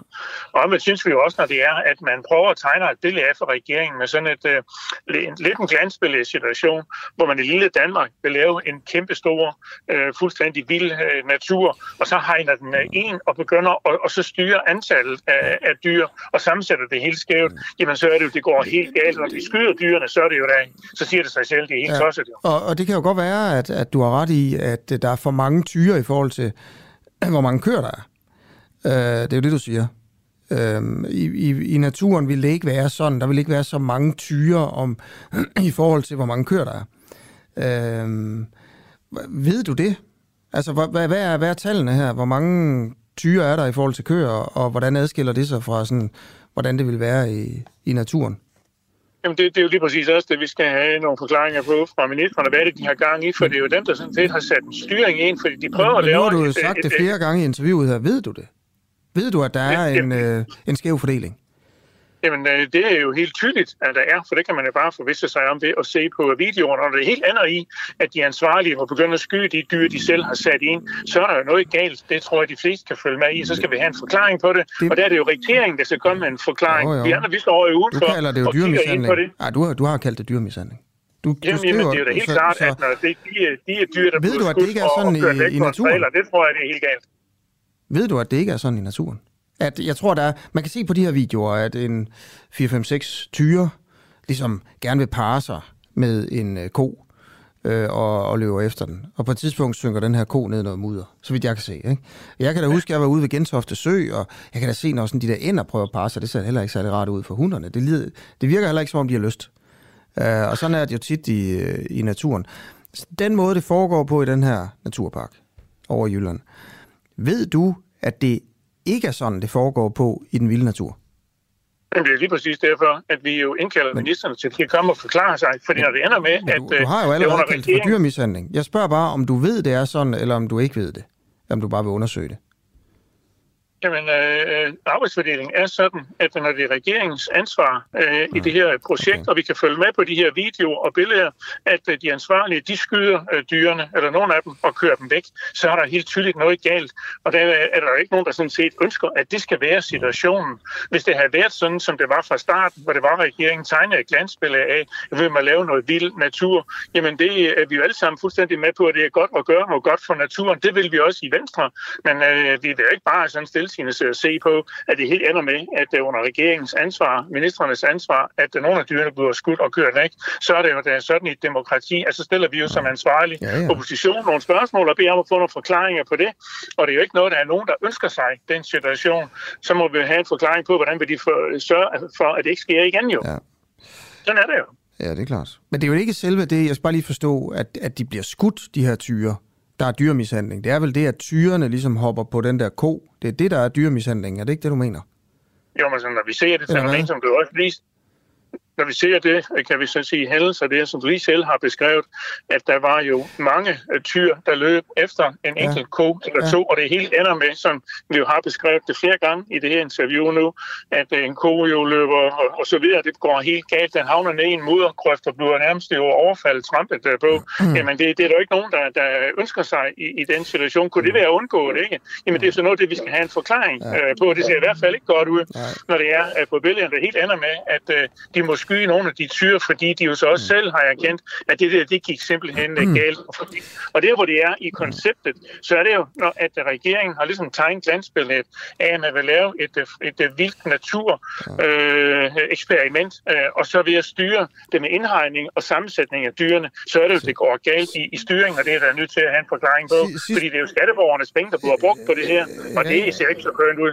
Sidste spørgsmål til dig her. Et par fakta. Øh, det, det handler om, øh, om også sådan, om du er en hyggelig her, øh, øh, Erling Bonnesen, ikke? fordi du jo er landbrugsordfører for Venstre, som jo er et øh, gammelt bundeparti, der altid ligesom har også varetaget landbrugets interesser. Fakta er, at danske kalve tages fra deres mor efter 12 timer. Øh, 12 timer efter fødslen. I 2018 blev ca. 22.000 tyrekalve aflivet lige efter fødslen, fordi de ikke kan producere mælk. Cirka 75 procent af alle danske mælkekøer kommer aldrig på græs. I 2020 døde 23 procent af alle patgrise i dansk landbrug. Øhm, det er en stigning, og det svarer til 29.514 patgris øh, om året, når man regner de dødfødte med. Det svarer til sådan en mellemstor dansk provinsby, der hvert år øh, afgår ved døden. Øh, Udover det, så får alle patgrise klippet halen af. Det har du accepteret i årvis. Og øh, du hylder dansk landbrug, hver gang du får en chance for det. Så er der seks tyre, der prøver at parre sig med en ko i en naturpark. Så bliver der samråd. Øh, hvorfor prioriterer du øh, din, øh, din politik på den måde, Erling Bonnesen? Jamen uanset om det øh, er det naturrivejlingsprojekt, som vi jo nu har haft øh, talt om op med Måns Bjerg, eller at det er produktionsdyr, så skal dyrevelfærden øh, være i orden. Det er der ikke nogen som helst tvivl om. Og hvis det er, at man kigger ind i selve landbruget og produktionsdyrene, og begynder så at se på, hvordan foregår det verden rundt, jamen, så er der ingen som helst tvivl om, at der ligger Danmark i top i forhold til en lang, lang række andre lande, hvis man er produktion produktionsko eller produktionskreatur, så er der ingen som helst tvivl om, så er det bedst at være i Danmark. Og der har det jo været sådan lige siden, at vi var jægerfolk og andet, jamen der har man jo også som mennesker levet af både planter og kød og mælk og så videre. Og derfor så er der jo, kan vi så sige, to forskellige udgangspunkter på det her. Men hvis man for eksempel tager sig den ulejlighed også at tage med ud på nogle af de her besøgslandbrug, som der typisk er et par gange om året. Det var der heldigvis mange mennesker, der gør. Der får der også mange positive meldinger med på vejen, at produktionsdyrene har det godt. Er der så også nogle dyr, at der, kan vi så sige, bliver kan vi så sige, aflivet i produktionsdammer? Ja, det er der. Men man skal lige sætte rette af tingene ja, rette nu skal jeg bare lige... Ja, og det er også det, jeg prøver på her. Jeg ved, du skal videre om en halvanden minut. Hvornår har du sidst indkaldt til et samråd med en minister, hvor du prøver at sætte fokus på, at øh, om dyr i dansk landbrug, for eksempel smågris, hvor 29.000 dør om året, øh, eller pattegris, øh, om de har det godt nok. Hvornår har du sidst øh, indkaldt til sådan en samråd for at sætte fokus øh, på ja, det? Jamen altså, der har været, og det har jeg jo ikke engang behøvet at indkalde øh, til, fordi at øh, der har der været afskillige samråd. Hvornår har du om, sidst gjort både, det, både, både, både omkring uh, grise og køer og kalve og ja. dyrevelfærd generelt. Hvornår, hvornår har du sidst taget initiativ til sådan noget? Nu er det jo dig, der tager initiativ den her gang, når en ko er ligesom er... Ja, ja. Og der kan vi sige, at hvis du kigger hen over øh, udvalget, det foregår typisk i udvalgsregi, øh, og der er der så forskellige... Skal jeg forstå det sådan, at det har du aldrig taget initiativ til, eller hvornår har du sidst gjort det? Og der er det jo så også, jeg bare peger på, at øh, når det er, at der kan vi så sige, har været øh, forskellige øh, samråd, hvor, som jeg jo så også har deltaget i, ja. øh, og det har været forskellige, der har indkaldt det på forskellige partifarver. Ja. Har du gjort det? Øh, Øh, og så øh, kan jeg, skal jeg ikke sidde her og rense op, øh, hvor mange af dem jeg så har indkaldt øh, til. Jeg kan bare konstatere, at der har været adskillige samråd om øh, både det ene og det andet på dyrevelfærdsområdet i Miljø- Fødevareudvalget. Nogle af dem har indkaldt okay. til, nogle af dem har andre indkaldt til. Ja. Og når der er indkaldt øh, omkring et øh, bestemt øh, emne, øh, så deltager alle jo i øh, de samråd, som, øh, som er. Okay. Så derfor så er det sådan set øh, ligegyldigt, hvem det er, der har indkaldt det. Fordi okay. når det først er indkaldt, og det er programsat, jamen så, øh, så er tingene jo sat i gang. Okay, ved du hvad, Erling Bonnesen, tusind tak, fordi du var med klokken 8. Jeg ved, det er din bagkant. Uh, ha' en fortsat god morgen. Uh i Odense. Det er bare i orden. Ja. Er det godt? Lige måde. Tak. Hej, ja, hej. Hej. Hej, du lytter til Den Uafhængige på podcast. Husk, at du også kan lytte med, når vi sender live hver morgen klokken 7. Download vores app, Den Uafhængige, og tryk på play-knappen. Det er helt gratis. Yes, så blev klokken 8, som du også lige kunne, kunne høre her. Lad mig lige prøve at fortælle, hvad det er for et sted, øh, det her, den her naturpark. Det er altså noget, der hedder Rewilding Mols. Jeg godt lige indskyde her. Hvorfor skal det hedde rewilding, når det er i Danmark? Det er en af mine sådan, små hassander her. Hvorfor kan det ikke hedde naturpark eller et eller andet? Hvorfor skal det hedde rewilding? Sådan et engelsk ord. Nå, det er så også fuldstændig lige meget i forhold til den her historie. Uh, Rewilding-projektet på Mols-laboratoriet her, det er altså et projekt, hvor heste og kvæg lever vildt i en indhegning på 120 hektar på Mols. Og Rewilding Mols blev indvidet den 26. november 2016. Ideen er, at dyrene lever så vildt som overhovedet muligt, men lovgivningen kræver, at dyrene trives, og dyrene tilses øh, altså jævnligt her. Øh, og der er flere anmeldelser, der har været flere man, øh, anmeldelser om dyrmishandling fra alle mulige forskellige borgere her. Øh, der er altså ikke blevet rejst tiltaler om noget som helst nu. Men der har været flere sager, hvor folk ligesom har, har kunne se øh, øh på dyrene, og så har tænkt, øh, at de dyr har det ikke godt. Og det er ikke kun det her med, at øh, tyrene vil gerne have sex med en ko. Øh, det er også øh, noget med, at hestene ikke øh, kunne finde mad nok øh, i den her naturpark. Okay, det var altså bare lige det. Øhm, som sagt, et minut over 8. Du lytter til øh, Den Uafhængige lige nu. Vi sender live hver morgen på vores app. Øh, mellem 7 og 9. Det er gratis, det har vi bestemt os for, at det skal være. Men der skal lyde en kæmpe stor tak til alle jer, der øh, finansierer det her. Vi er jo finansieret kun af folk, der øh, skriver sig op som medlemmer og betaler en øh, chat, øh, og det er også en betydelig chat, det er 59 kroner. Det er ikke et ubetydeligt beløb. Øh, 59 kroner hver måned til os, øh, og det vil vi bare gerne sige tusind tak for. Øh, og jer, der, øh, der, der lytter med her, det er der mange tusind, der gør hver morgen, øh, jeg skal også lige måske sende en venlig tanke til, til dem, der øh, sørger for, at det her det kan øh, det kan lade sig gøre. Vores ambition er jo at lave en morgenradio, som er mere kritisk og stiller bedre spørgsmål øh, og sætter fingeren ned på der hvor, altså på, på det, der skal sættes en finger ned på hver morgen. Øh, noget, som de andre morgenradioer ikke gør. Vi vil lave bedre interview, vi vil lave mere, flere afslørende historier og mere kritisk øh, journalistik. Og så vil vi selvfølgelig også lige opdatere, mens vi er i gang, øh, sådan at man er med på seneste nyt, øh, hvis man altså lytter med her. Øh, Rusland, og der kommer et par nyheder her. Rusland vil ikke længere lukke USA's våbeninspektør ind øh, på grund af de amerikanske sanktioner. Rusland vil indtil videre ikke tillade de amerikanske våbeninspektører adgang til militære anlæg, som start aftalen om nuklear nedrustning mellem øh, de to rivaler ellers dikterer. Det vil sige, at man skal ligesom tjekke, hey, amerikanerne skal tjekke, at øh, er russerne nu også i gang med at afvikle deres atomvåben, eller har de skåret ned på dem, som vi har aftalt? Ligesom russerne skal have lov til at tjekke, om amerikanerne gør det. Men nu vil russerne ikke længere lade amerikanerne tjekke. Det meddeler Udenrigsministeriet i øh, Moskva. Beslutningen er truffet, da sanktionerne, som USA har indført mod Rusland siden landets invasion af Ukraine, ifølge Rusland forhindrer russiske våbeninspektører i at foretage inspektioner i USA, og dermed skaber ensidige fordele for USA. Og USA øh, har øh, så også lukket sit luftrum for russiske fly.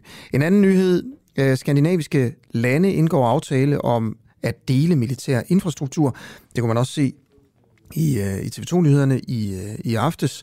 Øhm, man kommer til at, at dele oplysninger med hinanden, øh, Norge, Sverige og, øh, og Danmark, øh, ligesom man skal have lov til at benytte hinandens luftrum. Øh, det oplyser den svenske forsvarsminister Peter Hulqvist på et presmøde i Malmø. Øh, det kommer selvfølgelig efter øh, invasionen af Ukraine, hvor Sverige jo nu vil være med i, i NATO, og der kommer altså til at komme et meget tættere militært samarbejde. Og det her det er vel bare et eksempel på det. Godt. Fire minutter over otte. Vi tager en, en videnshistorie nu her, øh, som handler om øh, James Webb Space Telescope. Det er altså noget, der er kommet frem her i løbet af, af sommeren, og der er kommet nogle helt vilde billeder frem. Det er altså det her nye teleskop, der har sendt billeder, som viser de skarpeste og de længste kig ud i universet, som nogensinde er fanget på et kamera. Michael Linden Børnle, astrofysiker og chefkonsulent ved DTU Space. Godmorgen. Godmorgen. Kan du prøve at beskrive altså, det billede, som har gjort størst indtryk på dig? Jamen altså, billederne er jo fantastiske. Det er jo naturens egne kunstværker. Øh, og i kombination med, at udover de utrolig smukke, at man jo så også kan hive utrolig meget viden ud af dem. Det er jo det, der gør det ekstra fantastisk, kan man sige.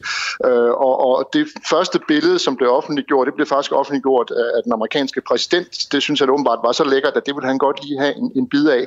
Øh, er det, som man netop kalder det dybeste kig, man har lavet, hvor man altså kigger ud på, på øh, en samling af, af galakser, universets store stjernesystemer, øh, som faktisk virker som en linse, som ved hjælp af tyngdekraften fokuserer lyset fra meget, meget, meget, meget fjernere øh, galakser, som man så kan se i det her helt fantastiske billede. Og det, der er interessant, det er, at øh, vores øh, tidligere kan man sige, bedste rumteleskop, nemlig rumteleskopet Hubble, som har været i rummet siden 1990, øh, har også taget sådan nogle billeder.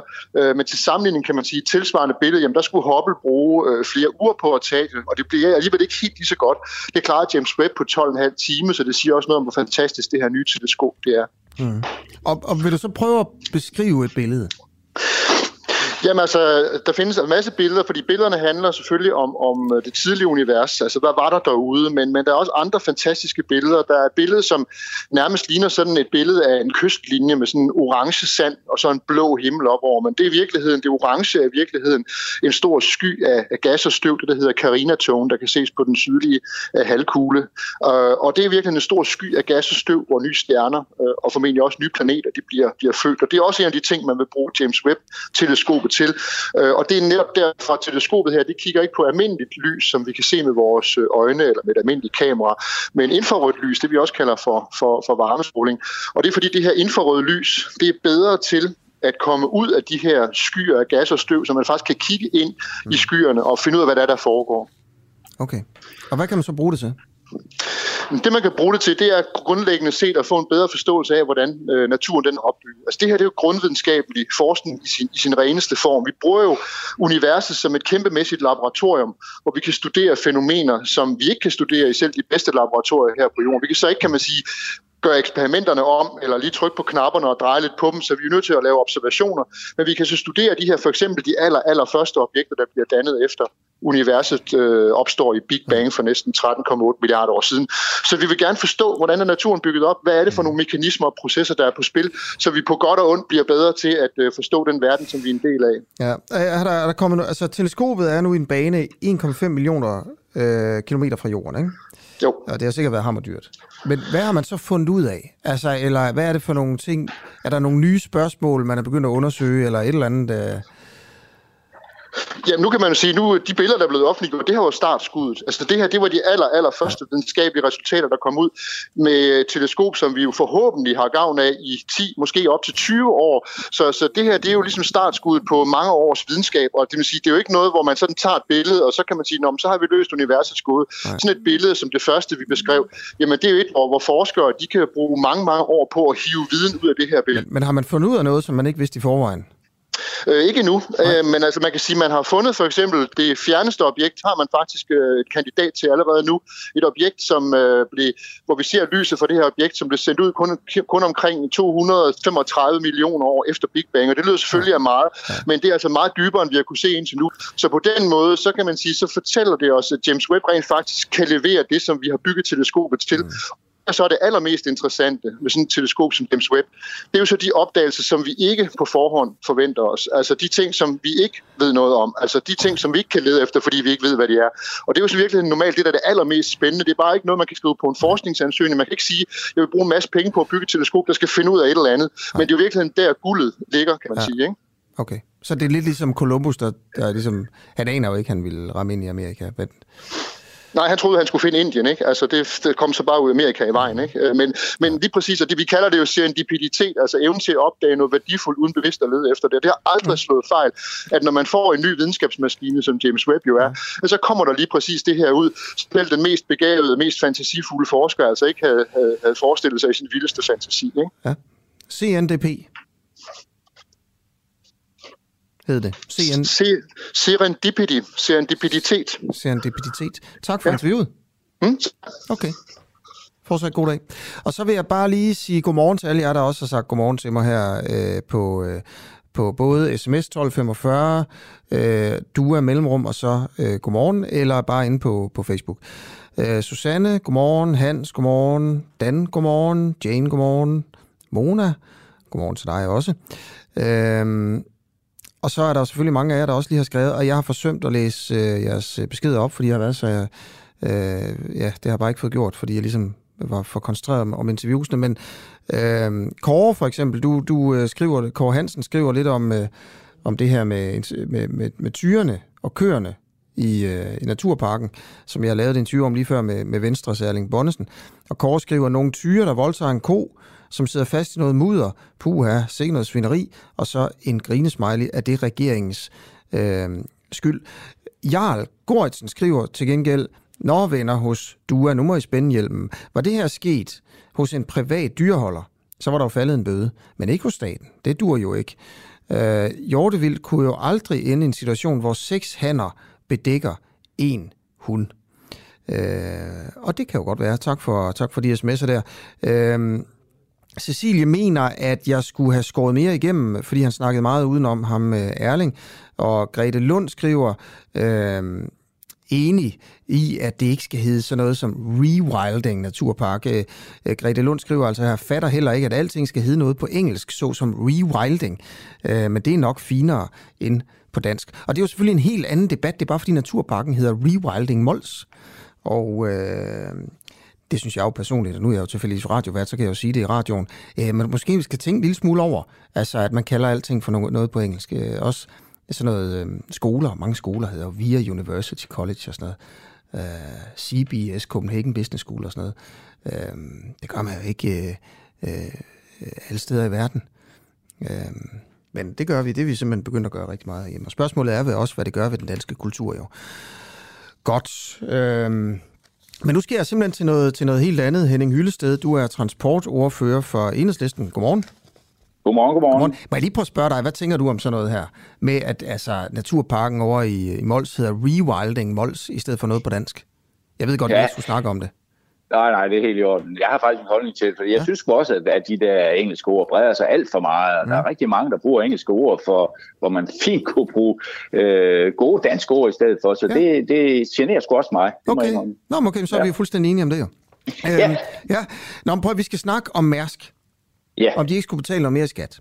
Mærsk ja. står til at skulle inddrive Danmarks historie, eller til at skrive Danmarks historie, undskyld, fordi øh, man har øh, ny rekord for største overskud. Øh, mm. Hvis forventningerne altså om et overskud på 270 milliarder kroner bliver realiseret. Øh, Venstrefløjen i Danske Folketing, blandt andet dig, ønsker at afskaffe den skatterabat, der gør, at rædderiet ikke betaler selskabsskat, for det gør Mærsk nemlig ikke. I går der sagde øh, chefanalytiker i tænketanken, den, den borgerlige tænketank Cepos, Otto Brøns Pedersen, til os, at han frygter, at Mærsk flytter sine aktiver ud af Danmark og finder andre steder med mere gunstige skatteforhold, hvis man begynder at beskatte Mærsk, som man beskatter, beskatter andre selskaber. Lad os lige prøve at høre Otto Brøns Pedersens øh, argumenter, inden vi får øh, din, Henning Hyllested. Nu sætter jeg det lige på her, så hæng lige på et øjeblik. Mm. Men man skal lige være klar over om ting, det er, at selskabsskatten er jo normalt en skat, man betaler for aktivitet, der foregår i et bestemt land. Øh, vi, øh, man betaler heller ikke selskabsskat af aktiviteter. Øh, danske selskaber betaler jo normalt heller ikke selskabsskat af aktiviteter, der foregår uden for landets grænser. Så det, det er sådan naturen i selskabsskatten, at øh, den ligger der, hvor man, hvor man tjener sin øh, øh, øh det, hvor man tjener sin indkomst. Og stort set hele den danske rederiflåde, den, den øh, sætter jo stort set ikke ben på, på, på dansk jord, man så må sige. Den, den sejler internationalt, den sejler mellem Kina og, og Latinamerika og, og den slags steder. Så der er ikke sådan noget unormalt i, at man ikke får indtægter fra den. Derimod, så bliver overskuddet jo beskattet en gang mere, og den bliver beskattet hos aktionærerne. Og aktionærerne, dem, dem beskatter man der, hvor aktionærerne bor. Øh, og de aktion, dem, der er aktionærer i, i, i for eksempel Mærsk, øh, som bor i Danmark, ja, de kommer jo til at betale øh, aktieindkomstskat af det, som, som man gør af alt muligt andet indkomst. Men det er altså, det, det, det, det, det, det, det normale er, at selskabsskatten går til det land, hvor aktiviteten finder sted, og aktionærbeskatningen, den, den, det går til land, hvor aktionærerne øh, hører hjemme. Henning Hyllested fra Enhedslisten, hvordan skulle man beskatte Mærsk, hvis det stod til dig?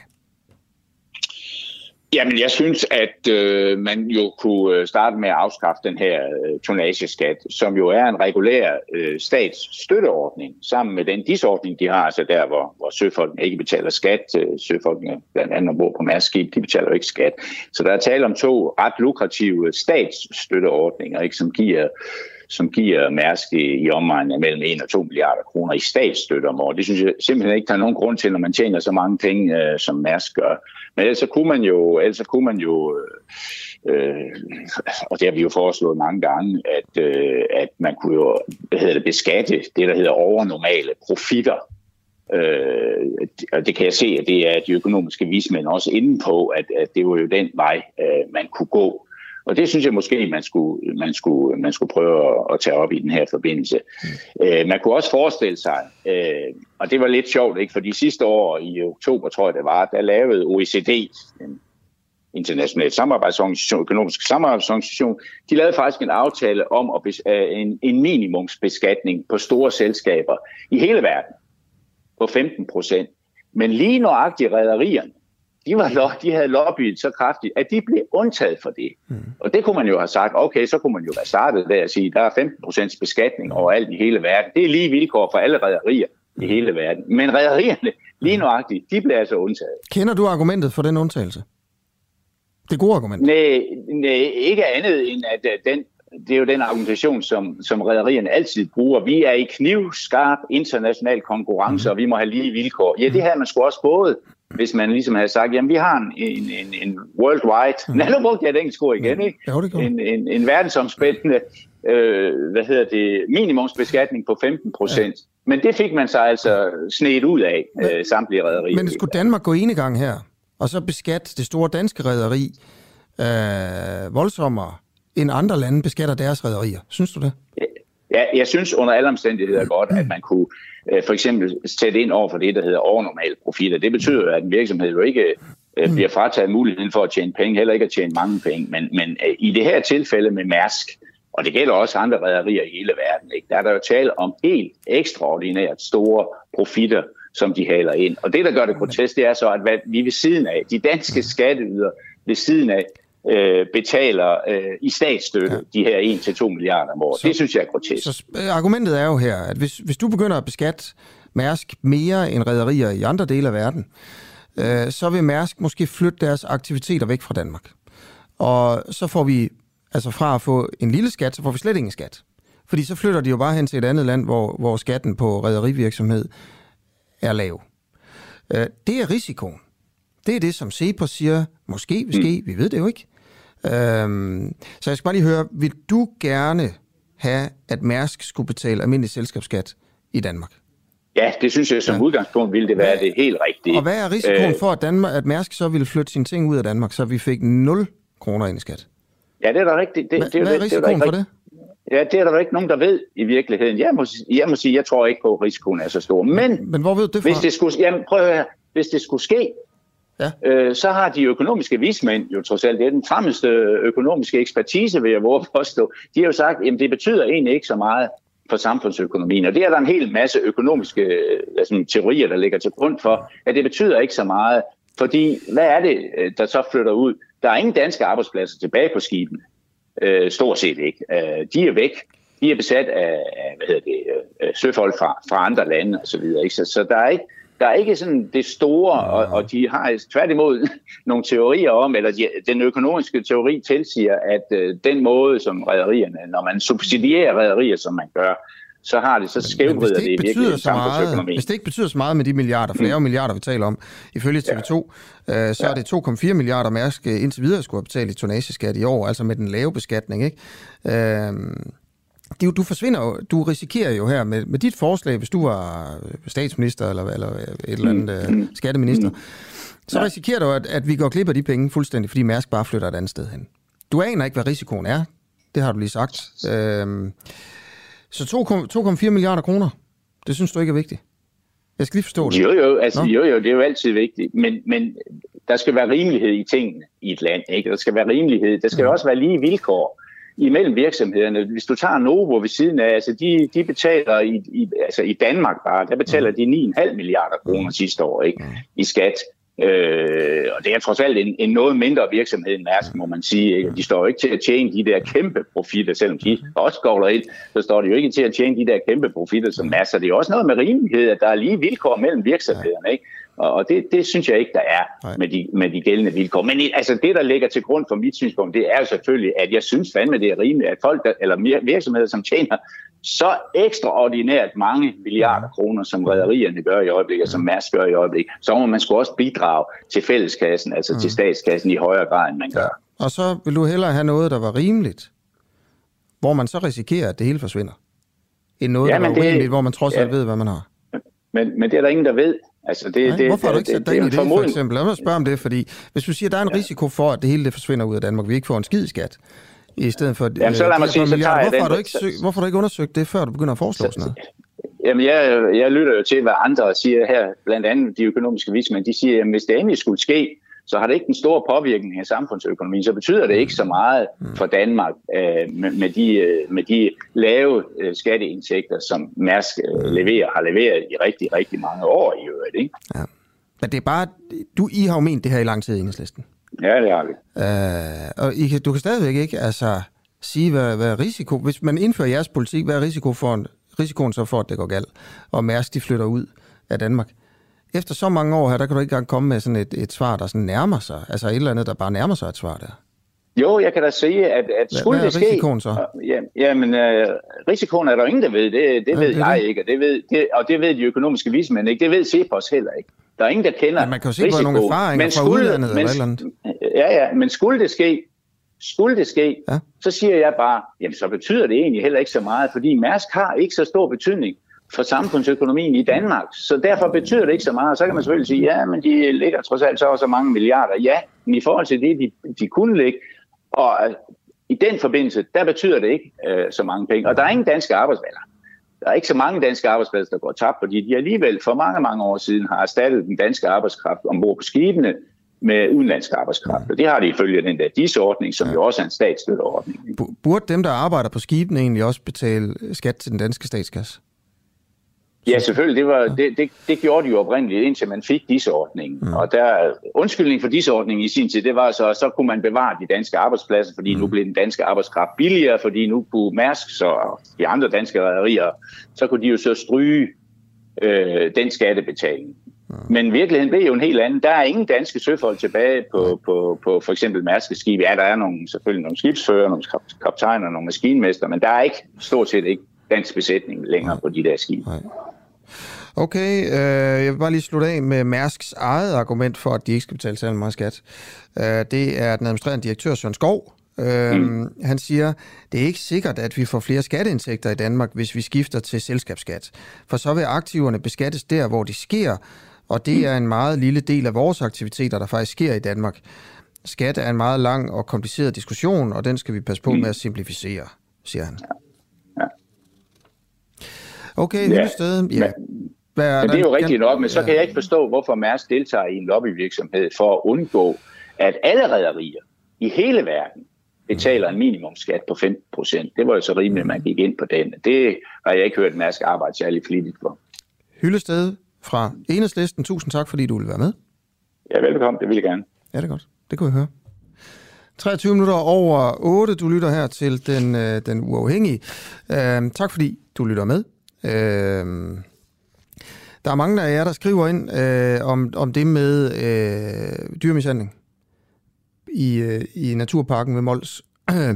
og øh, er, det, er det over grænsen, det der foregår, der hvor øh, seks tyre forsøgte at parre sig med en ko, der løb væk? Eller er det ligesom bare en del af det, man skal acceptere, når øh, man prøver at lave et, et, et område, hvor der er vild natur i, øh, i Danmark?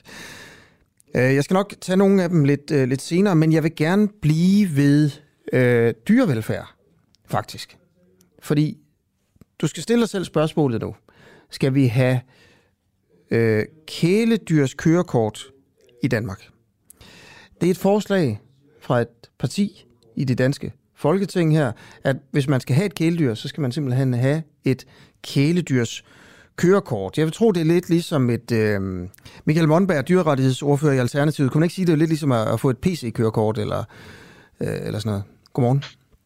Godmorgen, godmorgen. Øh, jo, øh, det kan man godt sige. Øh, vi tænker, jo mere viden man har, jo bedre kan man tage sig af sine kæledyr. Ja. Det, det kan da kun være en god ting for, for deres trivsel. Og det er jo jeres øh, forslag her i Alternativet, at man skal have et uh, kæledyrs kørekort. Øh, vil du prøve ganske kort lige at fortælle, øh, øh, hvad det er, hvad forslaget går ud på?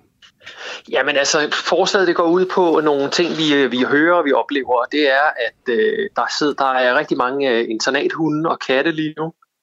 Øh, vi har snakket med dyreværnet, øh, nej undskyld, kaninværnet. Vi har snakket med Danmarks Papegøjeforening. Vi skal ud og snakke med dyrenes beskyttelse her på fredag. Og det vi hører sådan øh, bredt, det er, at øh, Flertallet af danskere er rigtig, rigtig gode til at tage sig af deres dyr, men der er nogen, der falder igennem, og det gør de på en af dem, det er sådan noget som impulskøb.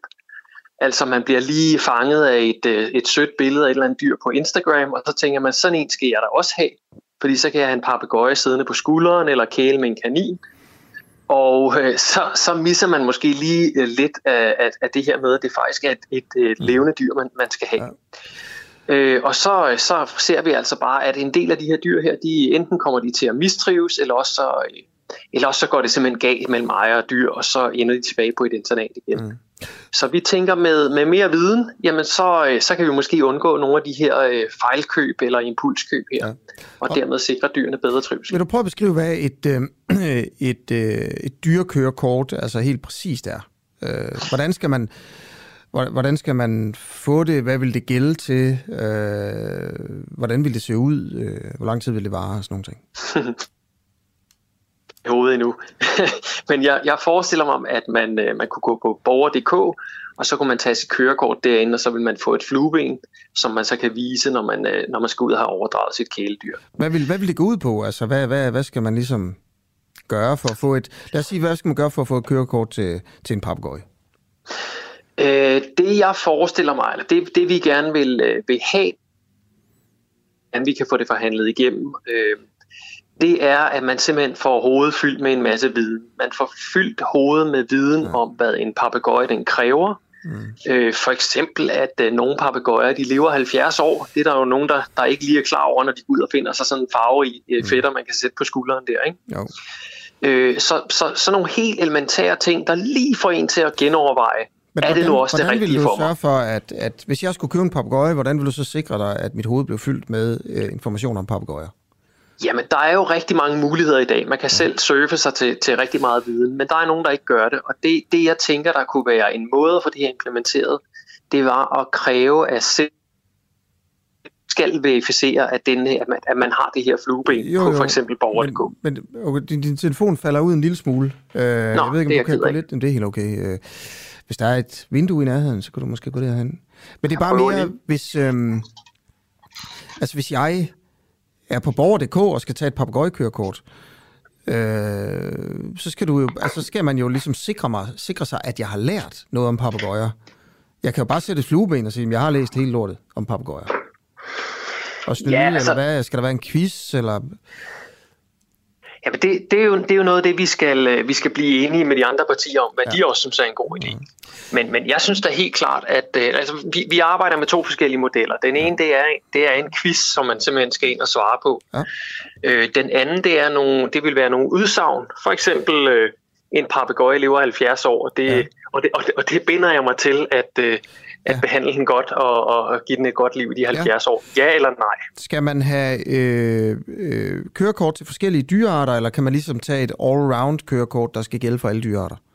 Nej, altså det her det handler jo om viden om, om det enkelte dyr, man anskaffer ja. sig. Så, så det giver kun mening, at vi laver det for, øh, for, for alle de arter, der, der nu engang er. Så der skal være et kørekort, et papegøjekørekort, et kattekørekort, et hundekørekort, øh, sådan nogle ting. Ja, altså det, er jo hunde, katte og, og fugle og gnaver, kaniner og den slags, Ja. som er 90% af alle kæledyr. Skal man Så have kørekort til akvariefisk?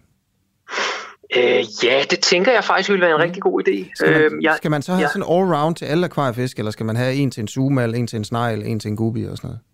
Jamen, jeg er jo ikke biolog, så jeg Nej. ved jo faktisk ikke, om det giver mening at, at slå dem alle sammen sammen og kalde det akvariefisk. Jeg kunne forestille mig ferskvandsfisk, saltvandsfisk, der vil være forskel der i hvert Ja. fald. Så hvis man har både et akvarie, en kan, kat, en hund og en fisk, så skal man have øh, altså sådan 3-4-5 forskellige øh, dyrekørekort. Ja, det vil jo give mening, fordi jeg er ret sikker på, at man ikke kan overdrage øh, viden fra at passe akvariefisk til at passe en kat, for eksempel. Skal man have, hvis man nu flytter sammen med sin kæreste, som har en hund, Mhm. øh, skal man så have et hundekørekort? Nej, altså det vil jo være, det vil være den, den registrerede ejer, som, øh, som, som, øh, som skal have det her, øh, Okay. det her kørekort. Og man må her. godt gå tur med hunden og sådan noget, uden at have kørekort til den.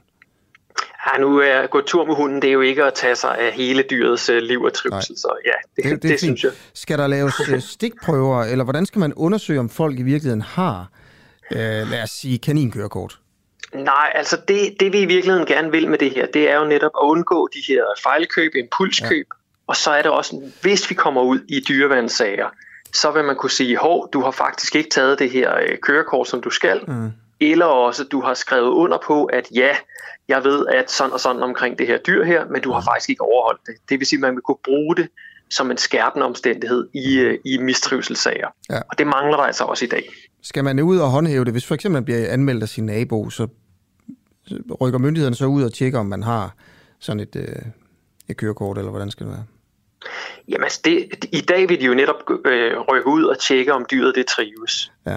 Og her tænker jeg så, hvis, hvis man finder ud af, at dyret det mistrives, så vil man så kunne bruge det her kort her til enten at sige, øh, ja, du har slet ikke taget det, og det skal du. Øh, så det kan være en skærpende omstændighed. Mm. Eller vi kan se, at der du tog kortet, der sagde du faktisk ja til x antal øh, øh, øh, øh, trivselsfremmende ting, og øh, dem har du ikke overholdt. Så, så jeg tænker, at vi måske kan komme lettere omkring nogle af de, øh, ja. de, de mistrivselssager, der desværre stadig er derude. Okay. Øhm, tak fordi du ville forklare, hvordan det skulle fungere og sådan noget her. Mm. Øhm, hvad vil det koste? Øh, fordi du ved, hver gang man laver en regel i samfundet og skaber mere byråkrati, som det her vil jo Ja. sat med mange forskellige øh, dyrekørekort her, øhm, så vil det koste nogle penge, og så skal man sige, okay, det har nogle positive konsekvenser, øh, hvis, Ja. man, hvis man mener det, men det har måske også nogle negative konsekvenser, fordi det for eksempel vil skabe byråkrati og koste nogle penge at indføre det her. Har, har I ligesom øh, få, altså, tænkt på, hvad det skulle koste, øh, det her? Nej, altså øh, jeg tænker et, øh, et IT-system med det her kursusmateriale her, ja. Det, det, det, vil være, det vil være relativt billigt både at lave og øh, vedligeholde. Og jeg tænker, jeg tænker, man sagtens skulle outsource det til dyreværnsforeningerne, ja. øh, så de kan få nogle, nogle penge for det, fordi de har også ekspertise. Mm. Og, øh, og ved, det, det er jo at få certifikater og alt muligt, og borger.dk og sådan noget. Har du nogen idé om, hvad det vil koste? Altså, det er relativt billigt. Det er jo... øh, nej, nej, det, det har jeg simpelthen ikke. Øhm, i, I Alternativet, der er vi jo, øh, der kan man sige, der kæmper vi jo for at, øh, for at bevare øh, pladsen i Folketinget, øh, og det her, det vil være noget, vi, vi fremsætter her. Mm. Enten her, her til, til efteråret, med mindre der selvfølgelig kommer valg, og så, øh, ja, så håber jeg selvfølgelig, at folk stemmer os ind igen, så mm. vi kan blive ved med at arbejde for natur mm. og klima og dyrene. Mm. Er der nogle dyr, hvor man ikke synes, du behøver et øh, dyrkørekort? Hvad med hønsekørekort? Øh, eller skal man have et hønsekørekort? Hmm, jeg tænker, som hønseejer, så må det da også være rart, når man ja. skal ud og, og, og have sin første hvor, høne, at, hvor er at man får grænsen, Hvor er grænsen hen? Jamen, det må vi dyreværn. Altså, okay. om, der er, om der er nogle dyr, der er så nemme at have, så, ja. så vi ikke ser nogen, okay. nogen trivselsproblemer derude. Okay. Ja, Jamen, øh, og hvad siger de andre partier til det? Er der nogen, øh, har du snakket med andre partier? Er der nogen, der synes, at det her det skal vi gøre? Der er sommerferie, så, ja. så nej, det har jeg simpelthen ikke nået endnu. Nej. Men øh, det er lige så snart, at, øh, at, at sommerferien den er helt slut, så, så skal jeg i, i dialog med dem. Så skal du i dialog med dem. Okay, jamen jeg siger tusind tak for interviewet. Men selv tak da. Godt. Okay. Yes, øh, tre minutter over halv ni. Er det her åndssvagt? Eller er det måske en meget god idé? Øh, jeg kan også sige, hvad, hvad er det dårlige ved at få et, et dyrkørekort? Jeg kunne kun komme på dem pengene. Øh, men øh, ja, det er også det der med, at alt skal være reguleret og sådan noget. Men det kan også være, at det er en meget god idé. Øh, skriv ind til mig, hvis du har en øh, holdning til, øh, til det her. Det, du lytter til den øh, uafhængige øh, lige nu. Øh, du kan da også skrive ind, om du tror, at Alternativet kommer i Folketinget næste gang. Altså, hvis det er sådan noget her, man går til valg på, og det kan jo godt være, at det er meget smart. Øh, det kan, det, det kan også være, at man tænker, øh, det er jo ikke det er jo ikke det, der er samfundets store problem. Men det kan godt være, det er jo. Du lytter lige nu til Den Uafhængige. Danmarks måske mest kritiske, nysgerrige og levende radio. Hvis du har en god idé til en historie, så skriv til os på Facebook eller send os en mail. Adressen finder du på hjemmesiden.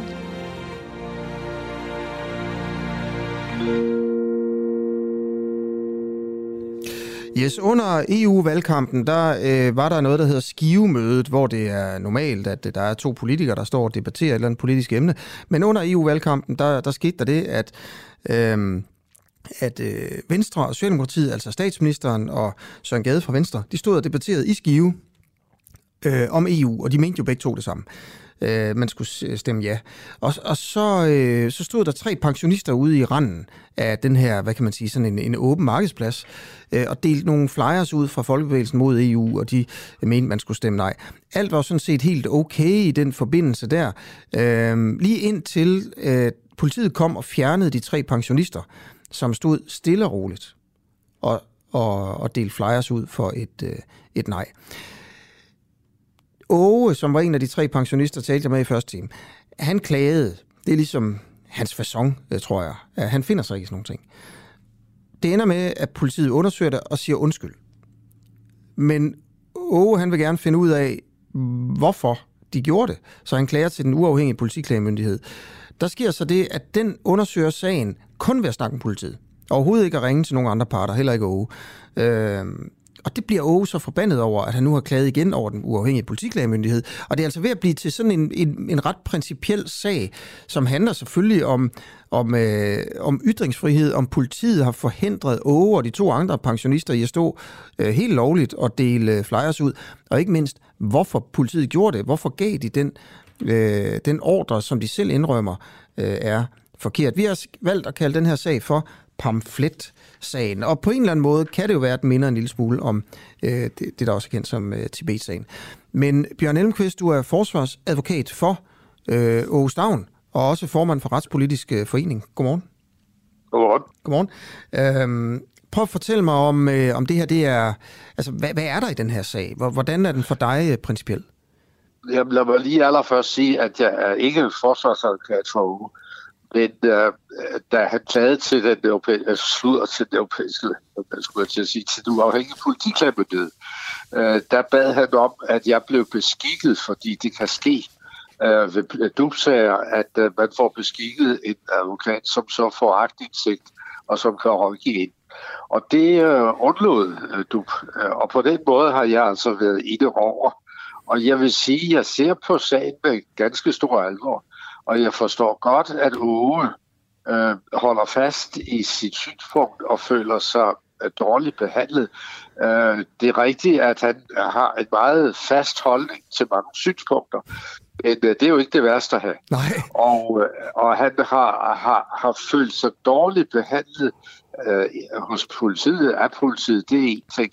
Og det næste er, når han så klager over det, som politiet når frem til afgørelse, så får han efter sin opfattelse, og der er jeg ikke helt uenig med en, en dårlig behandling hos DUB, i den forstand, at de afgør sagen uden at spørge ham, uden at høre ham. Og jeg har haft virkelig mange sager ved, ved DUB, beskikket, øh, som beskikket advokat for, for en klager. Mm. Og der har vi altid haft øh, lejlighed til to-tre gange at blive hørt om materiale, som de når frem til og så siger de, hvad siger at du klager til det her?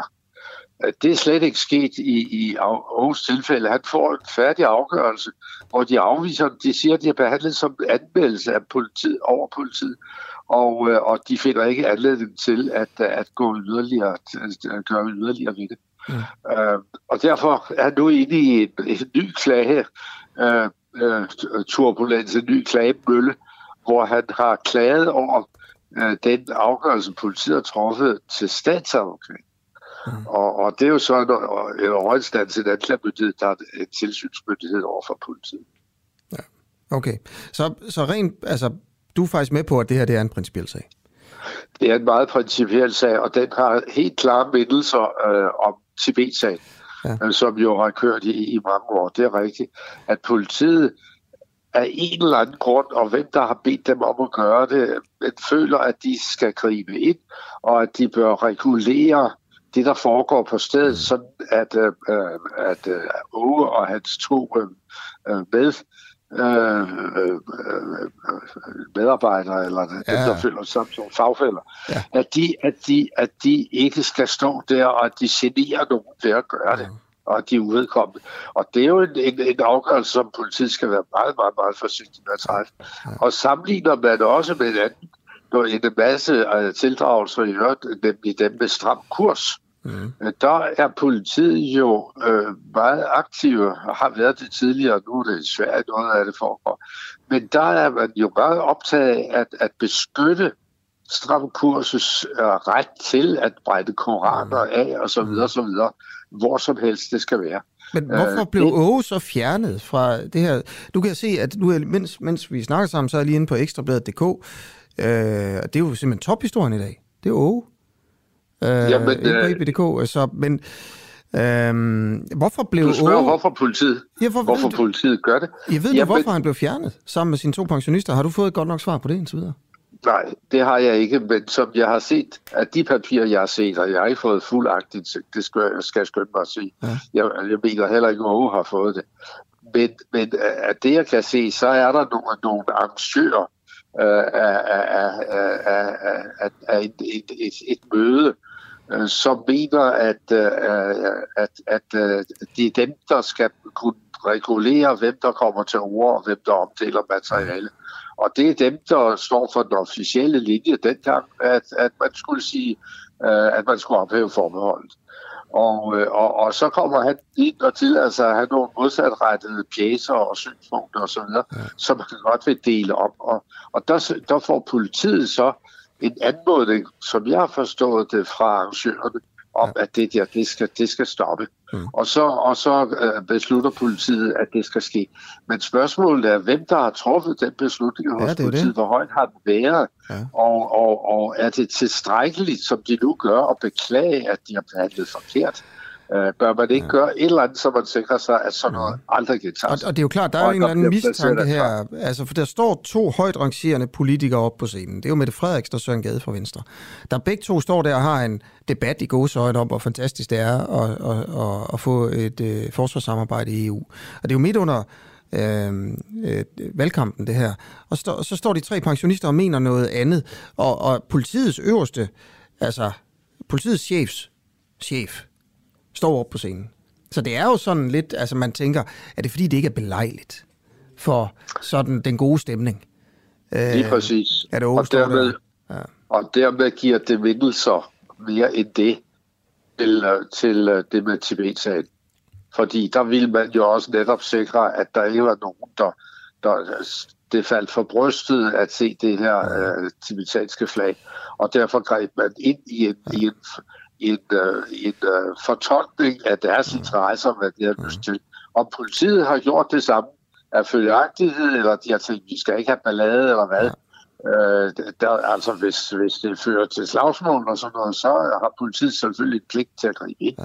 Men, men det er jo ikke det, som er blevet brugt som argument. Og derfor skal, skal vi have øh, oplysningerne frem, og jeg synes, det er vigtigt, at når hun nu går til statsadvokaten, mm. og når statsadvokaten er færdig med sin øh, øh, behandling af det, så kan han måske klage til Rigsadvokaten.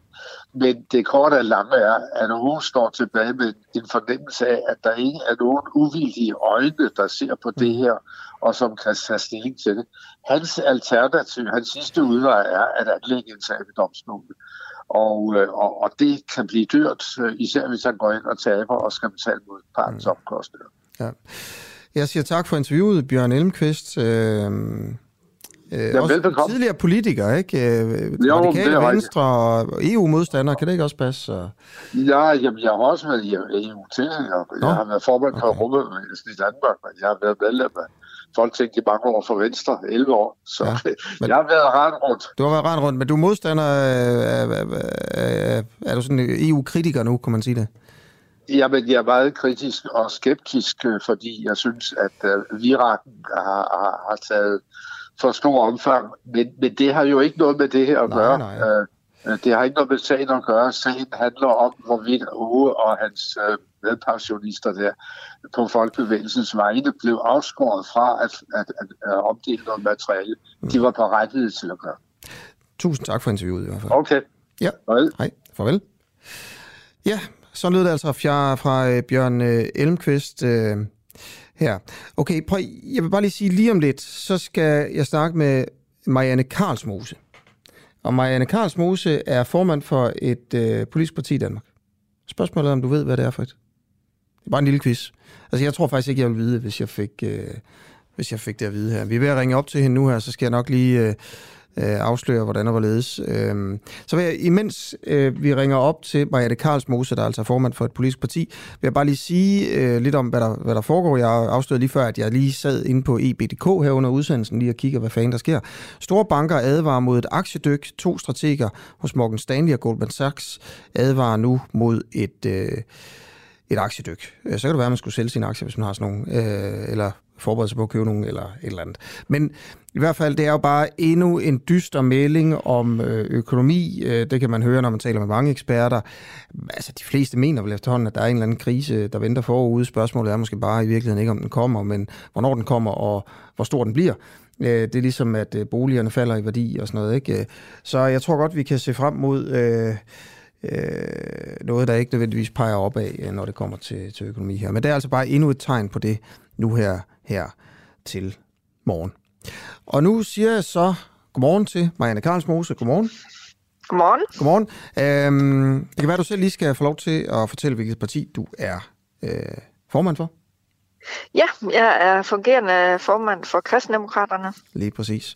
Øh, og så har du et, øh, et debatindlæg i avisen her, øh, der handler om, øh, at øh, medierne favoriserer kendisborgende partier uden politik. Ja frem for øh, at give taletid til partier med en masse politik, men partier, som ikke er så kendte. Øh, vil, ja. du, vil du prøve at, at uddybe din kritik, din mediekritik her? Ja, altså jeg kan jo se, at for eksempel Lars Lykke, han får rigtig, rigtig meget taletid, selvom han jo faktisk ikke har været særlig aktiv i den her valgperiode. Øh, men har, har, har skabt hans eget parti og, og været rundt og sejle og andre ting. Men han får rigtig meget taletid i forhold til et parti som Alternativet eller Kristendemokraterne, der jo også har et enkelt folketingsmedlem. Så jeg i tale sætter nogle uligheder i forhold til vores øh, demokratiske debat. Mm. Øh, for det skulle jo nødig være kendisfaktor og penge der afgør valget. Det skulle jo gerne være, hvad det er for nogle konkrete bud, partierne har, for eksempel på den økonomiske krise, vi lige har været inde på. Ja, hvad skal så afgøre, om et parti skal invitere med til en valgdebat på DR, for eksempel? Ja, jeg synes jo, at øh, alle 15 partier skal inddrages i debatterne og have lov til at komme til ord. Den partilederdebat, vi havde på folkemødet, der var jeg ikke inviteret ind i den runde, der handler om velfærd og økonomi. Øh, og så er jeg jo totalt afskåret fra at komme på banen med nogle mm. øh, forslag. Mm. Og så har jeg jo den udfordring, at rigtig mange øh, så øh, har nogle fordomme om kristendemokraterne og faktisk ikke aner, hvad vi har politik. Og det er selvfølgelig et åbenlyst problem for et ja. parti som os. Men, ja. men jeg mener også, Alternativet og andre partier har samme udfordring, og det, det synes jeg, vi skal, vi skal forholde os til, så vi mm. træffer et kvalificeret valg som ja. vælgere. Okay. Altså et parti som Danmarksdemokraterne, der, der ligger måske til 10 procent af stemmerne uden at have en politik, mm. det er da et eller andet sted et udtryk for en, uh, en udfordring i vores demokrati i hvert fald. Hvorfor det? Fordi det er jo virker som om, at det er mere personfaktoren, der er interessant, mere end hvad det er, partierne faktisk vil gøre for at løse vores problemer. Og det bør jo være det, vi vil for borgerne, som afgør, om vi skal have krydset, eller det skal gå til nogle andre. Og så skal vi jo også gøre, hvad vi lover. Øh, og det der med, at at nogen kan hoppe rundt imellem partierne, og så alligevel øh, til synligheden få masser af taletid, det undrer jo mig. Jeg synes mm. jo, der er masser af politikere ledet netop fordi mm. mange hopper rundt, og man tænker, hvad kan man regne med i den næste valgperiode? Så, så giv plads til os, der har stabilitet, konkrete bud på hylderne, og lad os komme til ord, øh, frem for at det er meningsmålingerne, der skal afgøre ja. taletiden. Så, så du mener, at, at du skulle have lige så meget taletid som... Altså, jeres parti skulle have lige så meget taletid som for eksempel Lars Lykkes parti? Ja, altså, eller, eller det som Lars Lykkes parti. Ja, eller, altså, eller det, det, vil jeg, det vil jeg helt klart mene. Vil du at, også øh, mene, at de skulle have mere taletid, fordi I har en altså mere Ej, altså, jeg, Eller skal det være det jeg, samme? Jeg, jeg synes, at det er, at det er fair nok, når, når Moderaterne har et, et enkelt folketingsmedlem, at, uh, at vi uh, får nogenlunde den samme taletid. Den samme og der taletid. konstaterer jeg jo bare, at, uh, at Lars Løkke uh, fik væsentligt mere ja. taletid i, ja, ja. i for eksempel partilederrunderne. Så, så, skulle... så det er jo en kendisfaktor. Det skulle... mener jeg åbenlyst. Der. Ja. ja, men det er jo helt... Øh, det er der garanteret. Men mm. skulle alle, der ligesom er opstillingsberettet til Folketinget, skal de have lige meget taletid i medierne, synes du? Nej, altså så langt vil jeg heller ikke gå. I gamle dage, der havde man jo sådan stopur, hvor alle partilederne havde fem minutter, og så trykkede man selv på stopuret, når man talte. Det synes jeg måske også mm. er, er fair nok, at de store partier øh, også får noget ja. taletid. Så naiv er jeg heller ikke. Nej. Men jeg synes, vi har synes fået også, at, en særlig Rasmus, tendens Rasmus til at... Rasmus Paludan skulle have lige så meget taletid som... Altså sidste gang, der var valg, som øh, Lars Løkke Rasmussen? nu var Lars Løkke Rasmussen formand for Venstre dengang, så nej. Nej, nej, men du, jeg synes, jeg, jeg, at jeg, jeg, jeg, lige omformulere sig. Ja. Skulle Rasmus Paludan have lige så meget taletid i medierne under sidste valgkamp, som Lars Løkke Rasmussen, hvis han altså dengang havde stiftet Moderaterne? Ja, og jeg, jeg mener, at uh, Stram Kurs og Rasmus Paludan fik ekstraordinært meget fokus og taletid i sidste valgkamp. Men det er ikke det, jeg spørger om. Jeg spørger om din holdning til, at de skulle have lige så meget. Ja. Ja, men det mener jeg, når de er et opstillingsberettet mm. parti, øh, og det var de ved sidste valg, så skulle de inviteres, kristendemokraterne skulle inviteres, mm. alle partier, der er opstillingsberettet, skal inviteres og have lov at præsentere, hvad det er, vi vil, hvordan mm. vi prioriterer. Mm. Det synes jeg hører med i et oplyst demokrati. Mm. Vi skal ikke have et meningsmålingsdemokrati, hvor medierne kan komme til at, at skabe en selvopfyldende ja. profeti om, hvem der kommer ind og ikke. Og det er jo det, vi risikerer, som det er nu. Ja, det er klart. Men altså, måske er det også vigtigt at, at snakke med Inger Støjberg om hendes politik, øhm, når der er 10 procent af danskerne, der bestemmer på hende, end det er at snakke med dig. Eller med ham fra Spørgsmålet er jo, hvad der kommer først spørgsmålet er jo, hvad der kommer først. Ikke? Ja, men det, hvad er de 10 procent blevet øh, skabt af, ja. at hun også lad os, får lad- rigtig meget medieopmærksomhed. Hun, har stiftet jeg- sit jeg- parti for et par måneder siden, ikke? I har haft kristendemokraterne i hvert fald 30 år. Tror jeg, 20, Mm. 30, et eller andet, ikke? 50. Okay, fint. 50 år. øh, og i de 50 år sammenlagt, har I vel fået lidt mere opmærksomhed, end Støjberg har fået på to måneder? Ved hvad, jeg, det, det Og skal er jeg ikke... lykke... Ja, det har I. Og det er lige, I har endda været i regering og alt muligt. Det er Mhm. øh, under Slytter der, eller ja, også under Nyrup, ikke? Øhm, Også det. Ja. Og det er ikke lykkedes jer at, at få særlig meget. På alle de år. Og det lykkedes Støjberg på et par måneder. Mm, mm. Ja. Øh, og det er også derfor, jeg, jeg mener jo også, som jeg sagde på et tidspunkt, at det, at der er 10 procent, der vil stemme på et parti, ja. der ikke har en formuleret politik, det viser jo også, at der er en utilfredshed. Og det skal ja. vi selvfølgelig lytte til. Men inden du kommer for langt i dine fordomme, så vil jeg sige, at jeg bor selv i en kommune, hvor kristendemokraterne er næststørste parti med 20 procent af stemmerne. Øh, og det er jo fordi, folk forholder sig til vores faktiske politik. Så øh, jeg er helt med på, at vi har selv ansvar øh, for også at gøre opmærksom på vores politik, og det gør vi alt, hvad vi kan. Mm. Men det her handler ikke kun om kristendemokraterne, det handler om en tendens i vores demokrati til, at det bliver underholdning, det bliver kendiseffekt, det bliver øh, øh, det at have mange følgere mere, end hvad det faktisk er, vi vil for borgerne. Over på, Og det, det, kræver, det kræver jo lidt indsats, når der er fem. over på folkemødet, der var en runde, hvor du ikke var med, om velfærd, mm. ikke? Mm. Velfærd og hvad? Øh, og økonomi. Ja. Jeg var med i den runde om klima, Vil hvor ikke det så om blev jeres afbrudt. øh, øh, økonomiske politik og velfærdspolitik her? Jo, tak. Det kan du tro. Ja, vi er jo optaget af psykiatri og, og øh, handicappolitik som vores vigtigste mærkesag, og det er vi nødt til også at være, selvom der er økonomisk krise.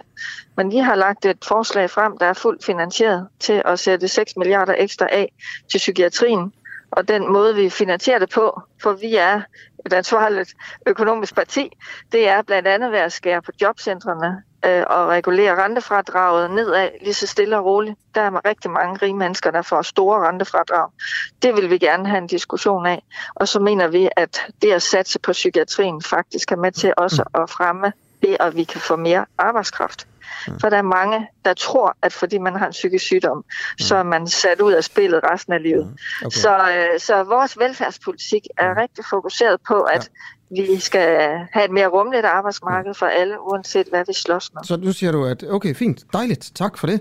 Så er I mm. 6 milliarder til, til psykisk syge og de handicappede, og så vil I tage fra jobcentrene, og så ved at øh, regulere rentefradraget, som jo betyder, at dem, der har øh, betaler meget renter, de skal betale mere skat. Altså fordi de ikke får så stort et fradrag. Ja, fordi det Øh, ikke forstås. Lige præcis. Lige præcis, ikke? Så hvem vil det ramme? Det det med, at I vil regulere rentefradraget, øh, hvor, Ja. øh, hvor, øh, hvor, hvor fattige mennesker, forstå mig ret, altså, fordi du kan godt sige, at det er et eller andet, Ah. det er de aller, aller rigeste, men, men hvor, hvor langt ned vil det ramme folk? Altså vil det ramme almindelige mennesker øh, med, med et parcelhus og sådan noget? Øh, vil de opleve en større skat øh, på grund af det her? Øh, ja, hvis det står alene, men vi har jo samtidig også i vores 2030-plan lagt ind, at vi skal have en markant forøgelse af beskæftigelsesfradraget. Så på den måde regulerer vi, så vi har en balance for dem, der har allermindst. Men dem, der scorer kassen på rentefradrag, det er dem, der sidder i de dyre huse og har rigtig store lån. Hvor, hvor Så, dyre øh, huse så og hvor store lån? Ja, men vi får jo alle sammen et rentefradrag. Så, ja. Men det er jo klart, dem, der har de største lån, får også det største ud af de fradrag. Så der er en ulighed der. Mm. Dem vi især har fokus på så at tage hånd om i forhold til øh, de laveste indkomster, dem prøver vi så at tilgodese blandt andet med beskæftigelsesfradraget øh, og også i forhold til øh, kontanthjælpsloftet, som vi jo har bidraget til at afskaffe. Så vi prøver at målrette til dem, der har mindst i stedet mm. for, så, øh, så vi også kan skaffe de ressourcer, der er til psykiatrien, for det skal vi. Mm. Så og jeg mener, det er et øh, stort politisk svigt øh, i vores velfærdsstat, at vi har den ulighed i behandlingen af fysiske og psykiske sygdomme. Ja. Der, er jo, der er jo kæmpe ressourcetab i det. Så jeg bare lige, bare lige for at blive med det der, hvor pengene skal komme fra arbejdsmarkedsbidraget, mm. det skal der skæres i, og der skal også flere penge Nej, til. rentefradrag. Ja, men du sagde så, at det vil blive reguleret ved øh, arbejdsmarkedsbidraget, ikke? Af Det beskæftigelsesfradrag. Beskæftig- Beskæftigelsesfradraget, undskyld. Det vil Ja, sige, ja. at man skal betale lidt mindre i skat der. Øhm, og, og ja, så får, og så ja, vil I så også give nogle hvis du flere- er i det er beskæftigelse. præcis. Og så vil jeg også give nogle flere penge til, til, til dem på kontanthjælp. Hvor skal de penge så komme fra? Ja, vi har jo et rådighedsbeløb i dansk økonomi, som vi skal finde ud af, hvordan vi vil prioritere. Og vi har jo også kunne se finansministeren fortælle, at der er et større overskud, end han havde forventet. Og det skal vi jo bruge klogt. Øh, For der er mange, der gerne vil bruge penge nu. Øh, Og det vi mener er, at det allerbedste, vi kan gøre for vores velfærd, det er at fokusere på livskvalitet. Øh, Og øh, det her med øh, at have rigtig meget materielt, det er faktisk nogen, der godt kunne trappe lidt ned på. Så det er vores tænkning. Selvom det altid er rart at have ekstra penge, der kommer ind på kontoen, så mener vi faktisk, der hvor vi er i dag i Danmark, der er det trivselskrisen, der er vores allerstørste udfordring. Det, det bliver det her trylleord, der kommer til at komme i valgkampen, rådighedsbeløbet, ikke? Når man siger, Jo. okay, hvor skal pengene komme fra? Jamen så, hvis man ikke lige har lavet en eller anden, øh, hvor man vil spare et eller andet sted, når vi tager bare lige Mm. hånden ned i den her pose med rådighedsbeløb, og så hiver nogle millioner op. Men det er jo reelt nok, det er jo reelt nok, at der er et overskud i dansk økonomi på statsbudgettet. Og det skal vi jo så prioritere. Man kan jo ikke bruge flere, pengene flere gange. Nej. Og det prioriterer vi i vores 2030-plan. Så folk kan gå ind og læse vores samlede plan. Ja. Vi har finansiering for de forslag. Vi kommer ikke bare ud med det, og det er regnet igennem af CEPOS. Ja. Så øh, vi har en økonomisk politik. Der er bare ikke ret mange, der kender den. Ja. Så tak for, at jeg fik mulighed for at, at fortælle lidt mere om den. Det synes jeg er, er er dejligt, at der bliver givet den mulighed. Det er jo også det, jeg har forsøgt at råbe lidt op om. Ja, jamen det var da så lidt. Okay, men det var måske det så. Øhm, Vi kan sagtens forholde os endnu mere til, hvordan vi gerne vil skaffe mere arbejdskraft. For vi har jo også en stærk familiepolitik, mm. som trækker arbejdskraft ud af arbejdsmarkedet, hvis forældrene får mere mulighed for at være hjemme, når børn er små. Så det ved vi godt. På den ene side, der kan vi være med til at trække arbejdskraft ud der. Mm. Så det vi gerne vil gøre mere af for at få mere arbejdskraft, det er jo så at få mere udenlandsk arbejdskraft ind. Mm. Det er ved at gøre det mere rummeligt for mennesker med fysiske og psykiske handicaps. Mm. Det er det at også at få udnyttet bedre dem, der er seniorer, som faktisk ja. stadigvæk kan kæmpe med at få, få arbejde. så flere gamle ud at arbejde, flere udlændinge ind i Danmark for at arbejde, og lidt flere handicappede arbejde, ja. ud at arbejde, som at øh, Ja. forældrene kan blive øh, lidt øh, mere hjemme hos deres børn. Jeps, og så positive guldrødder, i stedet for, altså jeg sidder jo selv i regionsrådet i Midtjylland, hvor, hvor man gerne vil presse sygeplejersker og andre op i tid. Og der mener jeg, at vi skal have de positive øh, incitamenter frem. Det skal vi også i beskæftigelsessystemet. Okay. Vi, skal have, vi skal have meget Ja, mere Karlsmose, det jeg- at se Jeg tror, det, det er det, menneske. Marianne Karlsmos, fordi klokken er ved at være ni, ikke også? Tak fordi du er være så med. fint. Det er så fint. Tak for, at jeg måtte. Det er også lidt God dag. Hej. Klokken er 9. Tak til dig, der har lyttet med her fra øh, klokken 7 af, og måske også tak til dig, der har stået på øh, på et eller andet tidspunkt i løbet af vores øh, morgenudsendelse. Husk, du kan øh, podcaste os øh, bare ved at søge på Den Uafhængige, der hvor du finder dine podcasts. Øh, hvis du, du kan også gøre det inde på vores app. Download den, der er en masse andre gode programmer. Klokken er 9. Hej.